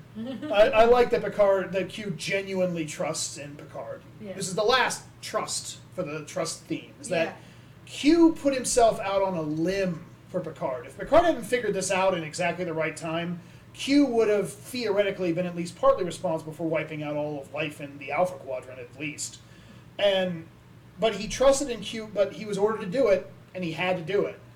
But he had just enough wiggle room to see if he could push Picard to figure it out. And if he could, then they proved that they had the the necessary expandingness to their brain to be worthwhile to keep around. Yeah. I do wonder. Also, Q did a lot of that, so he did not overstep his bounds Yeah. in the continuum as well. So I mean, he he's broken some rules of the continuum, which he did pay harshly for, yeah, but also uh, because the the continuum. I mean, he's expressed that they are intrigued that he would have so much desire to learn more Yeah. yeah. about when he's supposed to know everything. hmm Uh, but There- he plays it off as, as if humans are just a plaything to him. Yeah. There, th- Um, there are four non Next Generation Q episodes. There's one on DS9, which is not that great, and there's three on Voyager, and the first one is by far the best of him. Yeah. And that one involves Q literally admitting that the Continuum, when they turned him human, cowed him into submission. He still bends the rules. He doesn't come anywhere near close to breaking them anymore. Yeah. And that's what that's one of the few things I like about that episode is that it retroactively explains why Q had to go so far out of his way to circumvent the rules that were given to him regarding Picard. He doesn't break any of them, but he does bend them as hard as he can to give Picard his shot. Yes. And he was counting on Picard taking it, which he does Yes. uh, which I like. Um, I also like uh, when uh, he goes, "I want to know what about my what about my crew? Q, my ship, my crew. I suppose you're worried about your fish too." I love that line. The fish. yeah. Most important character to show that fish. Yeah, and then this is where that scene I said that was deleted or trimmed down, where Picard recognizes that Q saved him. Yeah. And Q says, "Well, I'm also the one that put you in danger, but that was the Continuum's orders. The helping you part, that was me." And the two It of them, sweet. yeah, the two of them share the closest to an actual friendship moment they ever have in the show, outside of maybe Tapestry. Mhm, yeah. Oh, Um, definitely. And then this test was ultimately about understanding that Picard and humanity need to learn to understand in ways they've never understood before.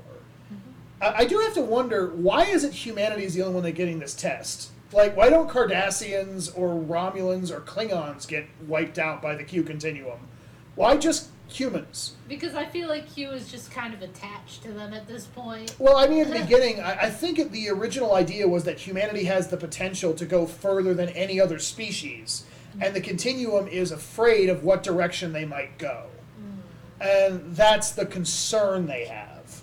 But it doesn't make any sense why they, like, I guess they're just assuming the Romulans and Klingons will eventually wipe themselves out. Uh, Did, did you eat a book Well- recently? Probably for the fact that you know a lot of those cultures that that we've grown accustomed and fell in love with, regardless of whether it is a love-hate relationship or we just enjoyed the culture, regardless of how evil some of them can be. They stuck to their guns. It's the fact that humans were always evolving in one Hmm. way or another. More adaptive. Uh, yeah, more adaptive. Uh, that would probably puts a huge variable on the growth according to the Q continuum. that's a At fair some point, now some of some of those cultures, they rely on so much of their culture, they've kind of plateaued in some ways That's they're a, just sticking to their current guns, and that's, you know, it's like a Porsche. You know, they haven't really changed the model of it so, for so long. They just changed the interior.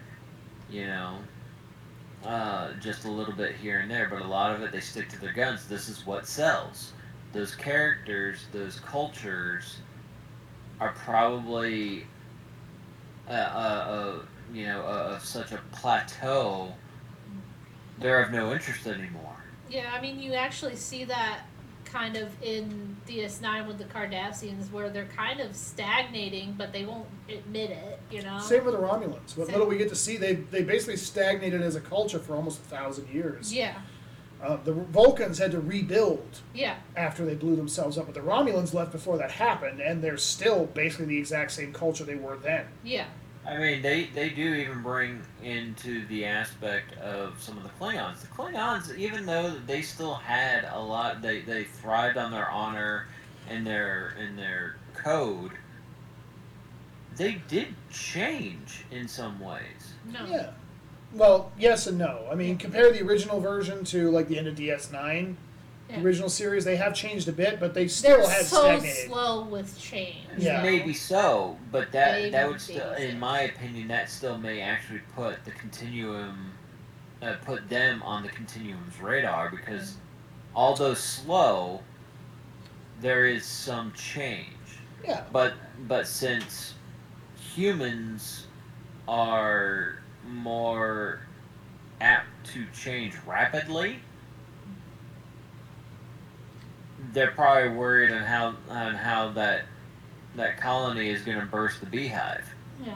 It's fair point. Honestly, a lot of the change that you see from the Klingons is because of their interaction with humans in the Federation. So Absolutely, yeah, absolutely. I mean, look at Star Trek Six. Yes, The bonds that were that were created in that. And that's by far one of my favorite It's uh, mine too. Mine too. uh, uh, movies because there was some. The, the, it, it was a really tense political movie regarding, especially Kirk, since he he, he went from a complete asshat to yeah. finally realizing there is a bigger picture instead of being self-centered Yeah. and focusing on his pride his pride not not even really the federation but his own.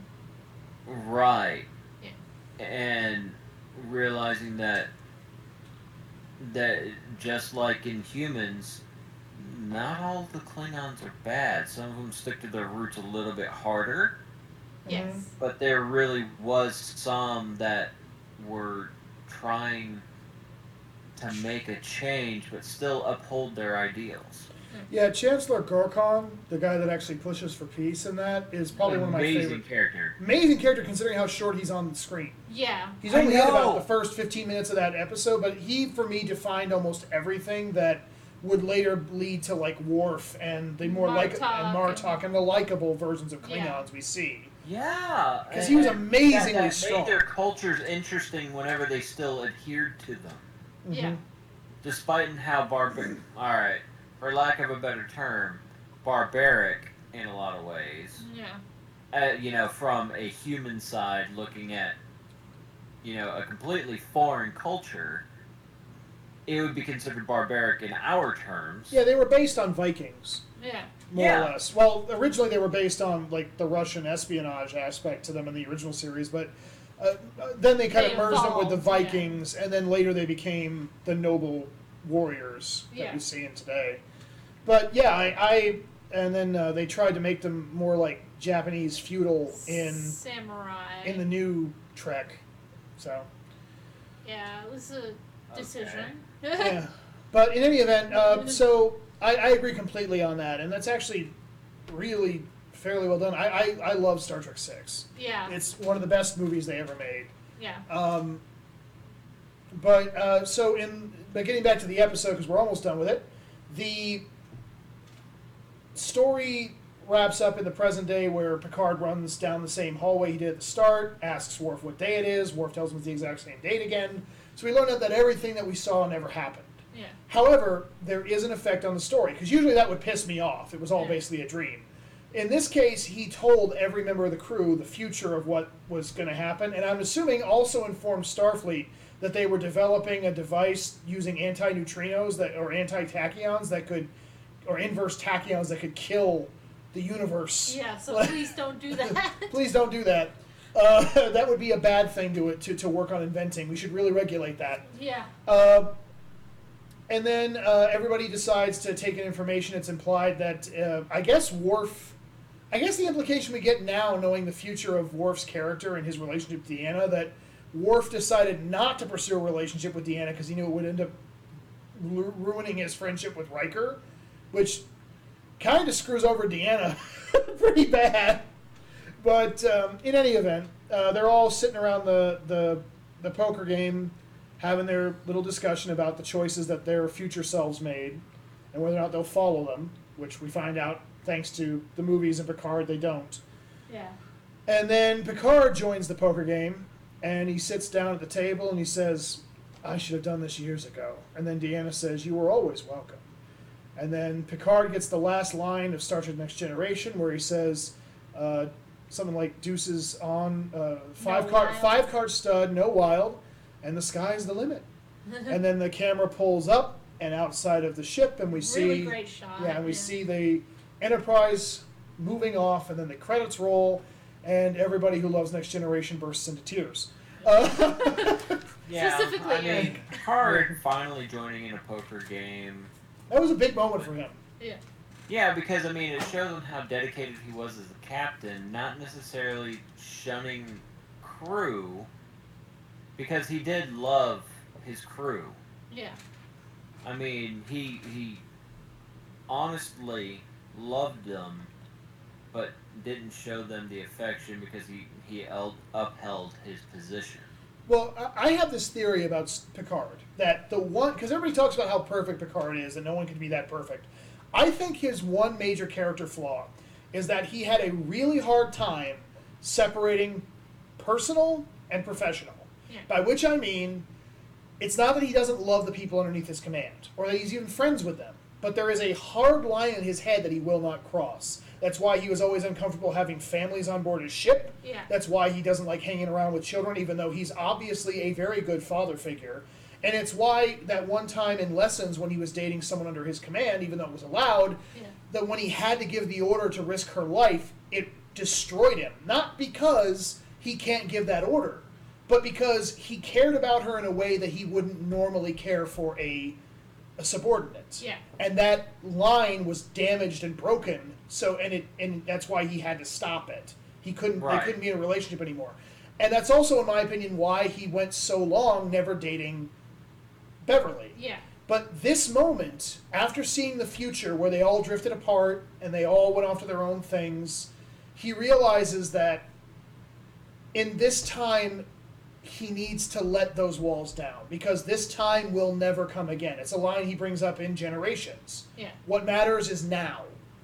The future is unknown and the past will never come again, so pre- treasure every second you have. And these people matter to me, so I should be a part of their lives when they're not my subordinates. And that's Yeah, why that was a big right. moment for him, sitting down at that Picard, that, that poker table. Dealing with potential regret. Yeah, and I like that, and it shows it's it's Picard also gets a bit of an arc. Granted, it's an it's an unclear arc because it's kind of set it up in a few things in the beginning, like with Yeah. that time thing I said where there was that girl he could have married, but he went and joined Starfleet instead, and I think that's supposed to set up the beginning of the my life and my my career and my life cannot coincide, Yeah. and it He's got to have one or the other. He can't have Yeah. both. it's one of the reasons Right. why they gave Sisko a son Yeah. And a family in DS9 was to establish he didn't have that problem. He didn't have to separate those two aspects of his life, even No. if it even if it was only a superficial difference, because he still loved his crew, like you said, Ryan. He still loved them, but he didn't have. In in his mind, there was at least a division between the He will affection. always be their captain before Yeah. their friend. But this is one of the times where he says, "No, I, I need to be their friend while I have the chance," and that was a nice moment. Um, I agree. And uh, it is carried through at least a little bit in like the first two Movies. movies. Uh, Insurrection doesn't really delve into this. No. It would have been better. I still say to this day, it would have been better if Insurrection was instead of falling for that random lady we never see again. He should have hooked up with Beverly. Yeah. Like that should have been the the, person the he random lady who has no acting skills. Yeah, because not only would it have given Beverly something to do, granted it would have just been a relationship, but still something to do, it would have helped show the progression of him lowering those walls. That I can now be in a relationship with someone I work with. And I can love them on that level and still be their captain. Yeah. That's that would have been more interesting to me than random lady. Uh, but like I said before, it, it's my personal headcanon. I can't say for certain if it was an intended arc for Picard, but I'm choosing to say it was. Yeah. Uh, so, uh, Megan, now that we've covered the episode and how we all started seeing it, why did you pick this particular finale, and what what do you love about it more than the others? Okay, so you know last week I talked about the pi- my favorite pilot episode, which was for DS9. Well, I decided I wanted to do my favorite finale, and out of all of them, this was the best one in my opinion. Even against DS9, which I love, but it has some weak moments in the finale. And the original series ends with Turnabout Intruder, which, no. uh, Enterprise, hell no. Voyager, eh. And then, oh, what was the other one that we had here? Um, I didn't really. There's it, the original series, DS9, Yeah. um, Voyager, and Enterprise. yeah, and then there was Picard, which. We haven't had a finale for those yet. They're still yeah, going. Yeah, they're still going, and same with Discovery. So, um, so I just like and and the um, the animated series is okay, but I don't count it. It wasn't really a finale. It wasn't really a finale, no. So I decided to pick this one because I wanted to talk one of, about one of the finales, and that one was the best one, honestly. So Did you feel any kind of teary eyedness when you got to the last episode of Next Generation? no, Did you when you hit the end of DS9? Maybe. I just was curious. Okay, it's it's it's hard to know because my headspace was different two years ago than it is right now. Fair enough. So, um, but I I needed to go through the entire series, and this one was just the best ending so far to me. So, I, I, I want to ask you something, Ryan, and you, Megan. Uh, do you think, it, assuming that they had not decided to continue after Next Generation, that there was no DS9, I, I should clarify, not only was DS9 going at this point, when the finale of Next Generation was announced, was airing, they announced Voyager would be starting the next year. Yeah. And they, 10 days after this episode was finished shooting, they started shooting Generations, the movie. So we were just gearing up into the, the golden age of Star Trek uh, right here. But assuming that they had brought Star Trek back and they decided just do Next Generation and then end it, and that would be it, do you think they would have had the story end in the future? By which I mean, it would have been a way of showing the fans that your characters all continued after the story was over. um, Probably not. yeah, I Uh, don't. probably know. not because with as long as it aired, they would have given it a proper send off.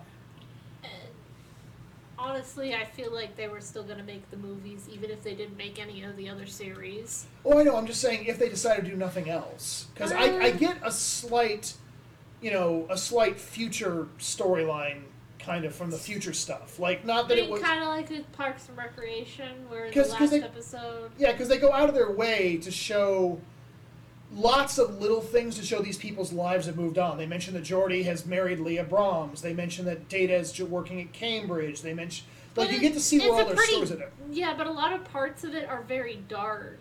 And they implied that so, because of him remembering all this, that it might change that. So I know, but I'm just well. Depending on how you look at it, it might have changed it for the worse because Data's dead now, three You times over. You know what I'm saying, though, yeah. right? and Romulus blew up. So it's debatable if this is a better And future we're honestly, living I in. don't think CBS was going to let go of something like this. I'm not saying I from a, a financial perspective. I'm talking from writing. I know, but from a writing perspective, no, I don't think so. I don't know. I, I as someone who dabbles in writing and is still trying desperately to get you know any money for mm-hmm. it. Uh, I, I get a vibe that the, some of the ideas set in the future feel like a like uh, uh, an epilogue to me. Like it was supposed to like the original pitch for this. Like the original pitch was let's end the show in the future, uh, but right when Geordi's walking up on Picard. And I imagine in this original version things weren't quite as dark for a lot of the characters. Uh, Deanna probably wasn't dead. Worf probably was still a member of the High Council. Riker might have been a little bit, you know, angry, but he wasn't a villain. You wouldn't have had Tasha there. well, not in the future. I'm talking about in the future storyline. Right. Like the last shot would have been instead of it being in the present, it would have been in the future with Picard calling all of them in to uh, sit down and talk after years because he remembers what it was like to serve with them now. You know, because in the origin in the past storyline, he meets Tasha who died and O'Brien who left his crew. And then in the Right. present storyline, he gets to be refreshed about, oh my god, I, I love working with these people. We were such a unit at one point. We were so close. And in the future, they've all drifted apart. And like the last shot in the future would have been him having that same poker scene, but instead of it being him showing up to the poker game, it was like he called a poker game and all of them showed up from wherever they were to be a part of it. Uh, I I'm don't saying. I, that's what they should have done. I'm saying that I can feel like that was an idea someone had.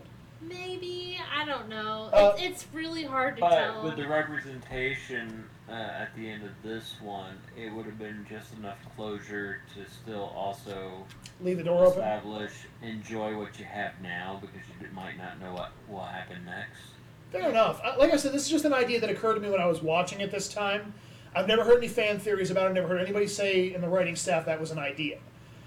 Right. It just it occurred to me, and it's not like Star Trek is above doing really weird and sometimes risky stuff with their finales. Um, I found out a few days ago that the original ending for DS9 was supposed to imply that Benny, the the guy from the 1950s who wrote DS9 in the in that Far Beyond the Stars episode, the last shot of that series was supposed to be Benny sitting on the Paramount backlot, like writing the next script for DS, writing the final script for DS9, implying that all of DS9 and thus all of Star Trek was in that one guy's head. Uh, so it's not like they, and that was just shot down as a, as a dumb idea. So it's not Well, like they, it, it was. it's not like they couldn't have they couldn't have pitched this at some point. Was the part I was getting at. But in any event, I'm not complaining. I, I like the ending we got. It's still one of the best endings of any show ever. Most sta- most television shows, not just Star Trek, but most, beg to have a finale as good as this one. Oh yeah, because I've seen some shows that have literally died in the fir- in the last episode, and I'm just like, Oh yeah. Well, there's a long list of like How I Met Your Mother and um, never have I seen an episode that was so fucking bad. yeah. Or uh, what was that other really famous one that has a truly terrible ending? It basically ruins the entire show. Uh, there's a lot. I know there's Saint Elsewhere that, Saint that Elsewhere. implies the entire show was in that kid's head. Um, if we think about it, we'll find them. Yeah. But anyway, Ryan, uh, any th- other thoughts on this particular show? yeah. No, no, I think we covered all our bases. Okay. Um, well, on that regard, then, uh, why don't you give us one more time where people can find you, if anyone ever listens to this podcast? Yeah. Well, uh, for me personally, I haven't been able to do it. Random. I am the creator of Random Roll Gaming. I'm also a part of the Parlor Productions, Productions with a Z. We're on Facebook. We're uh, Random Roll Gaming's on Twitch, uh, and that's about it. Okay.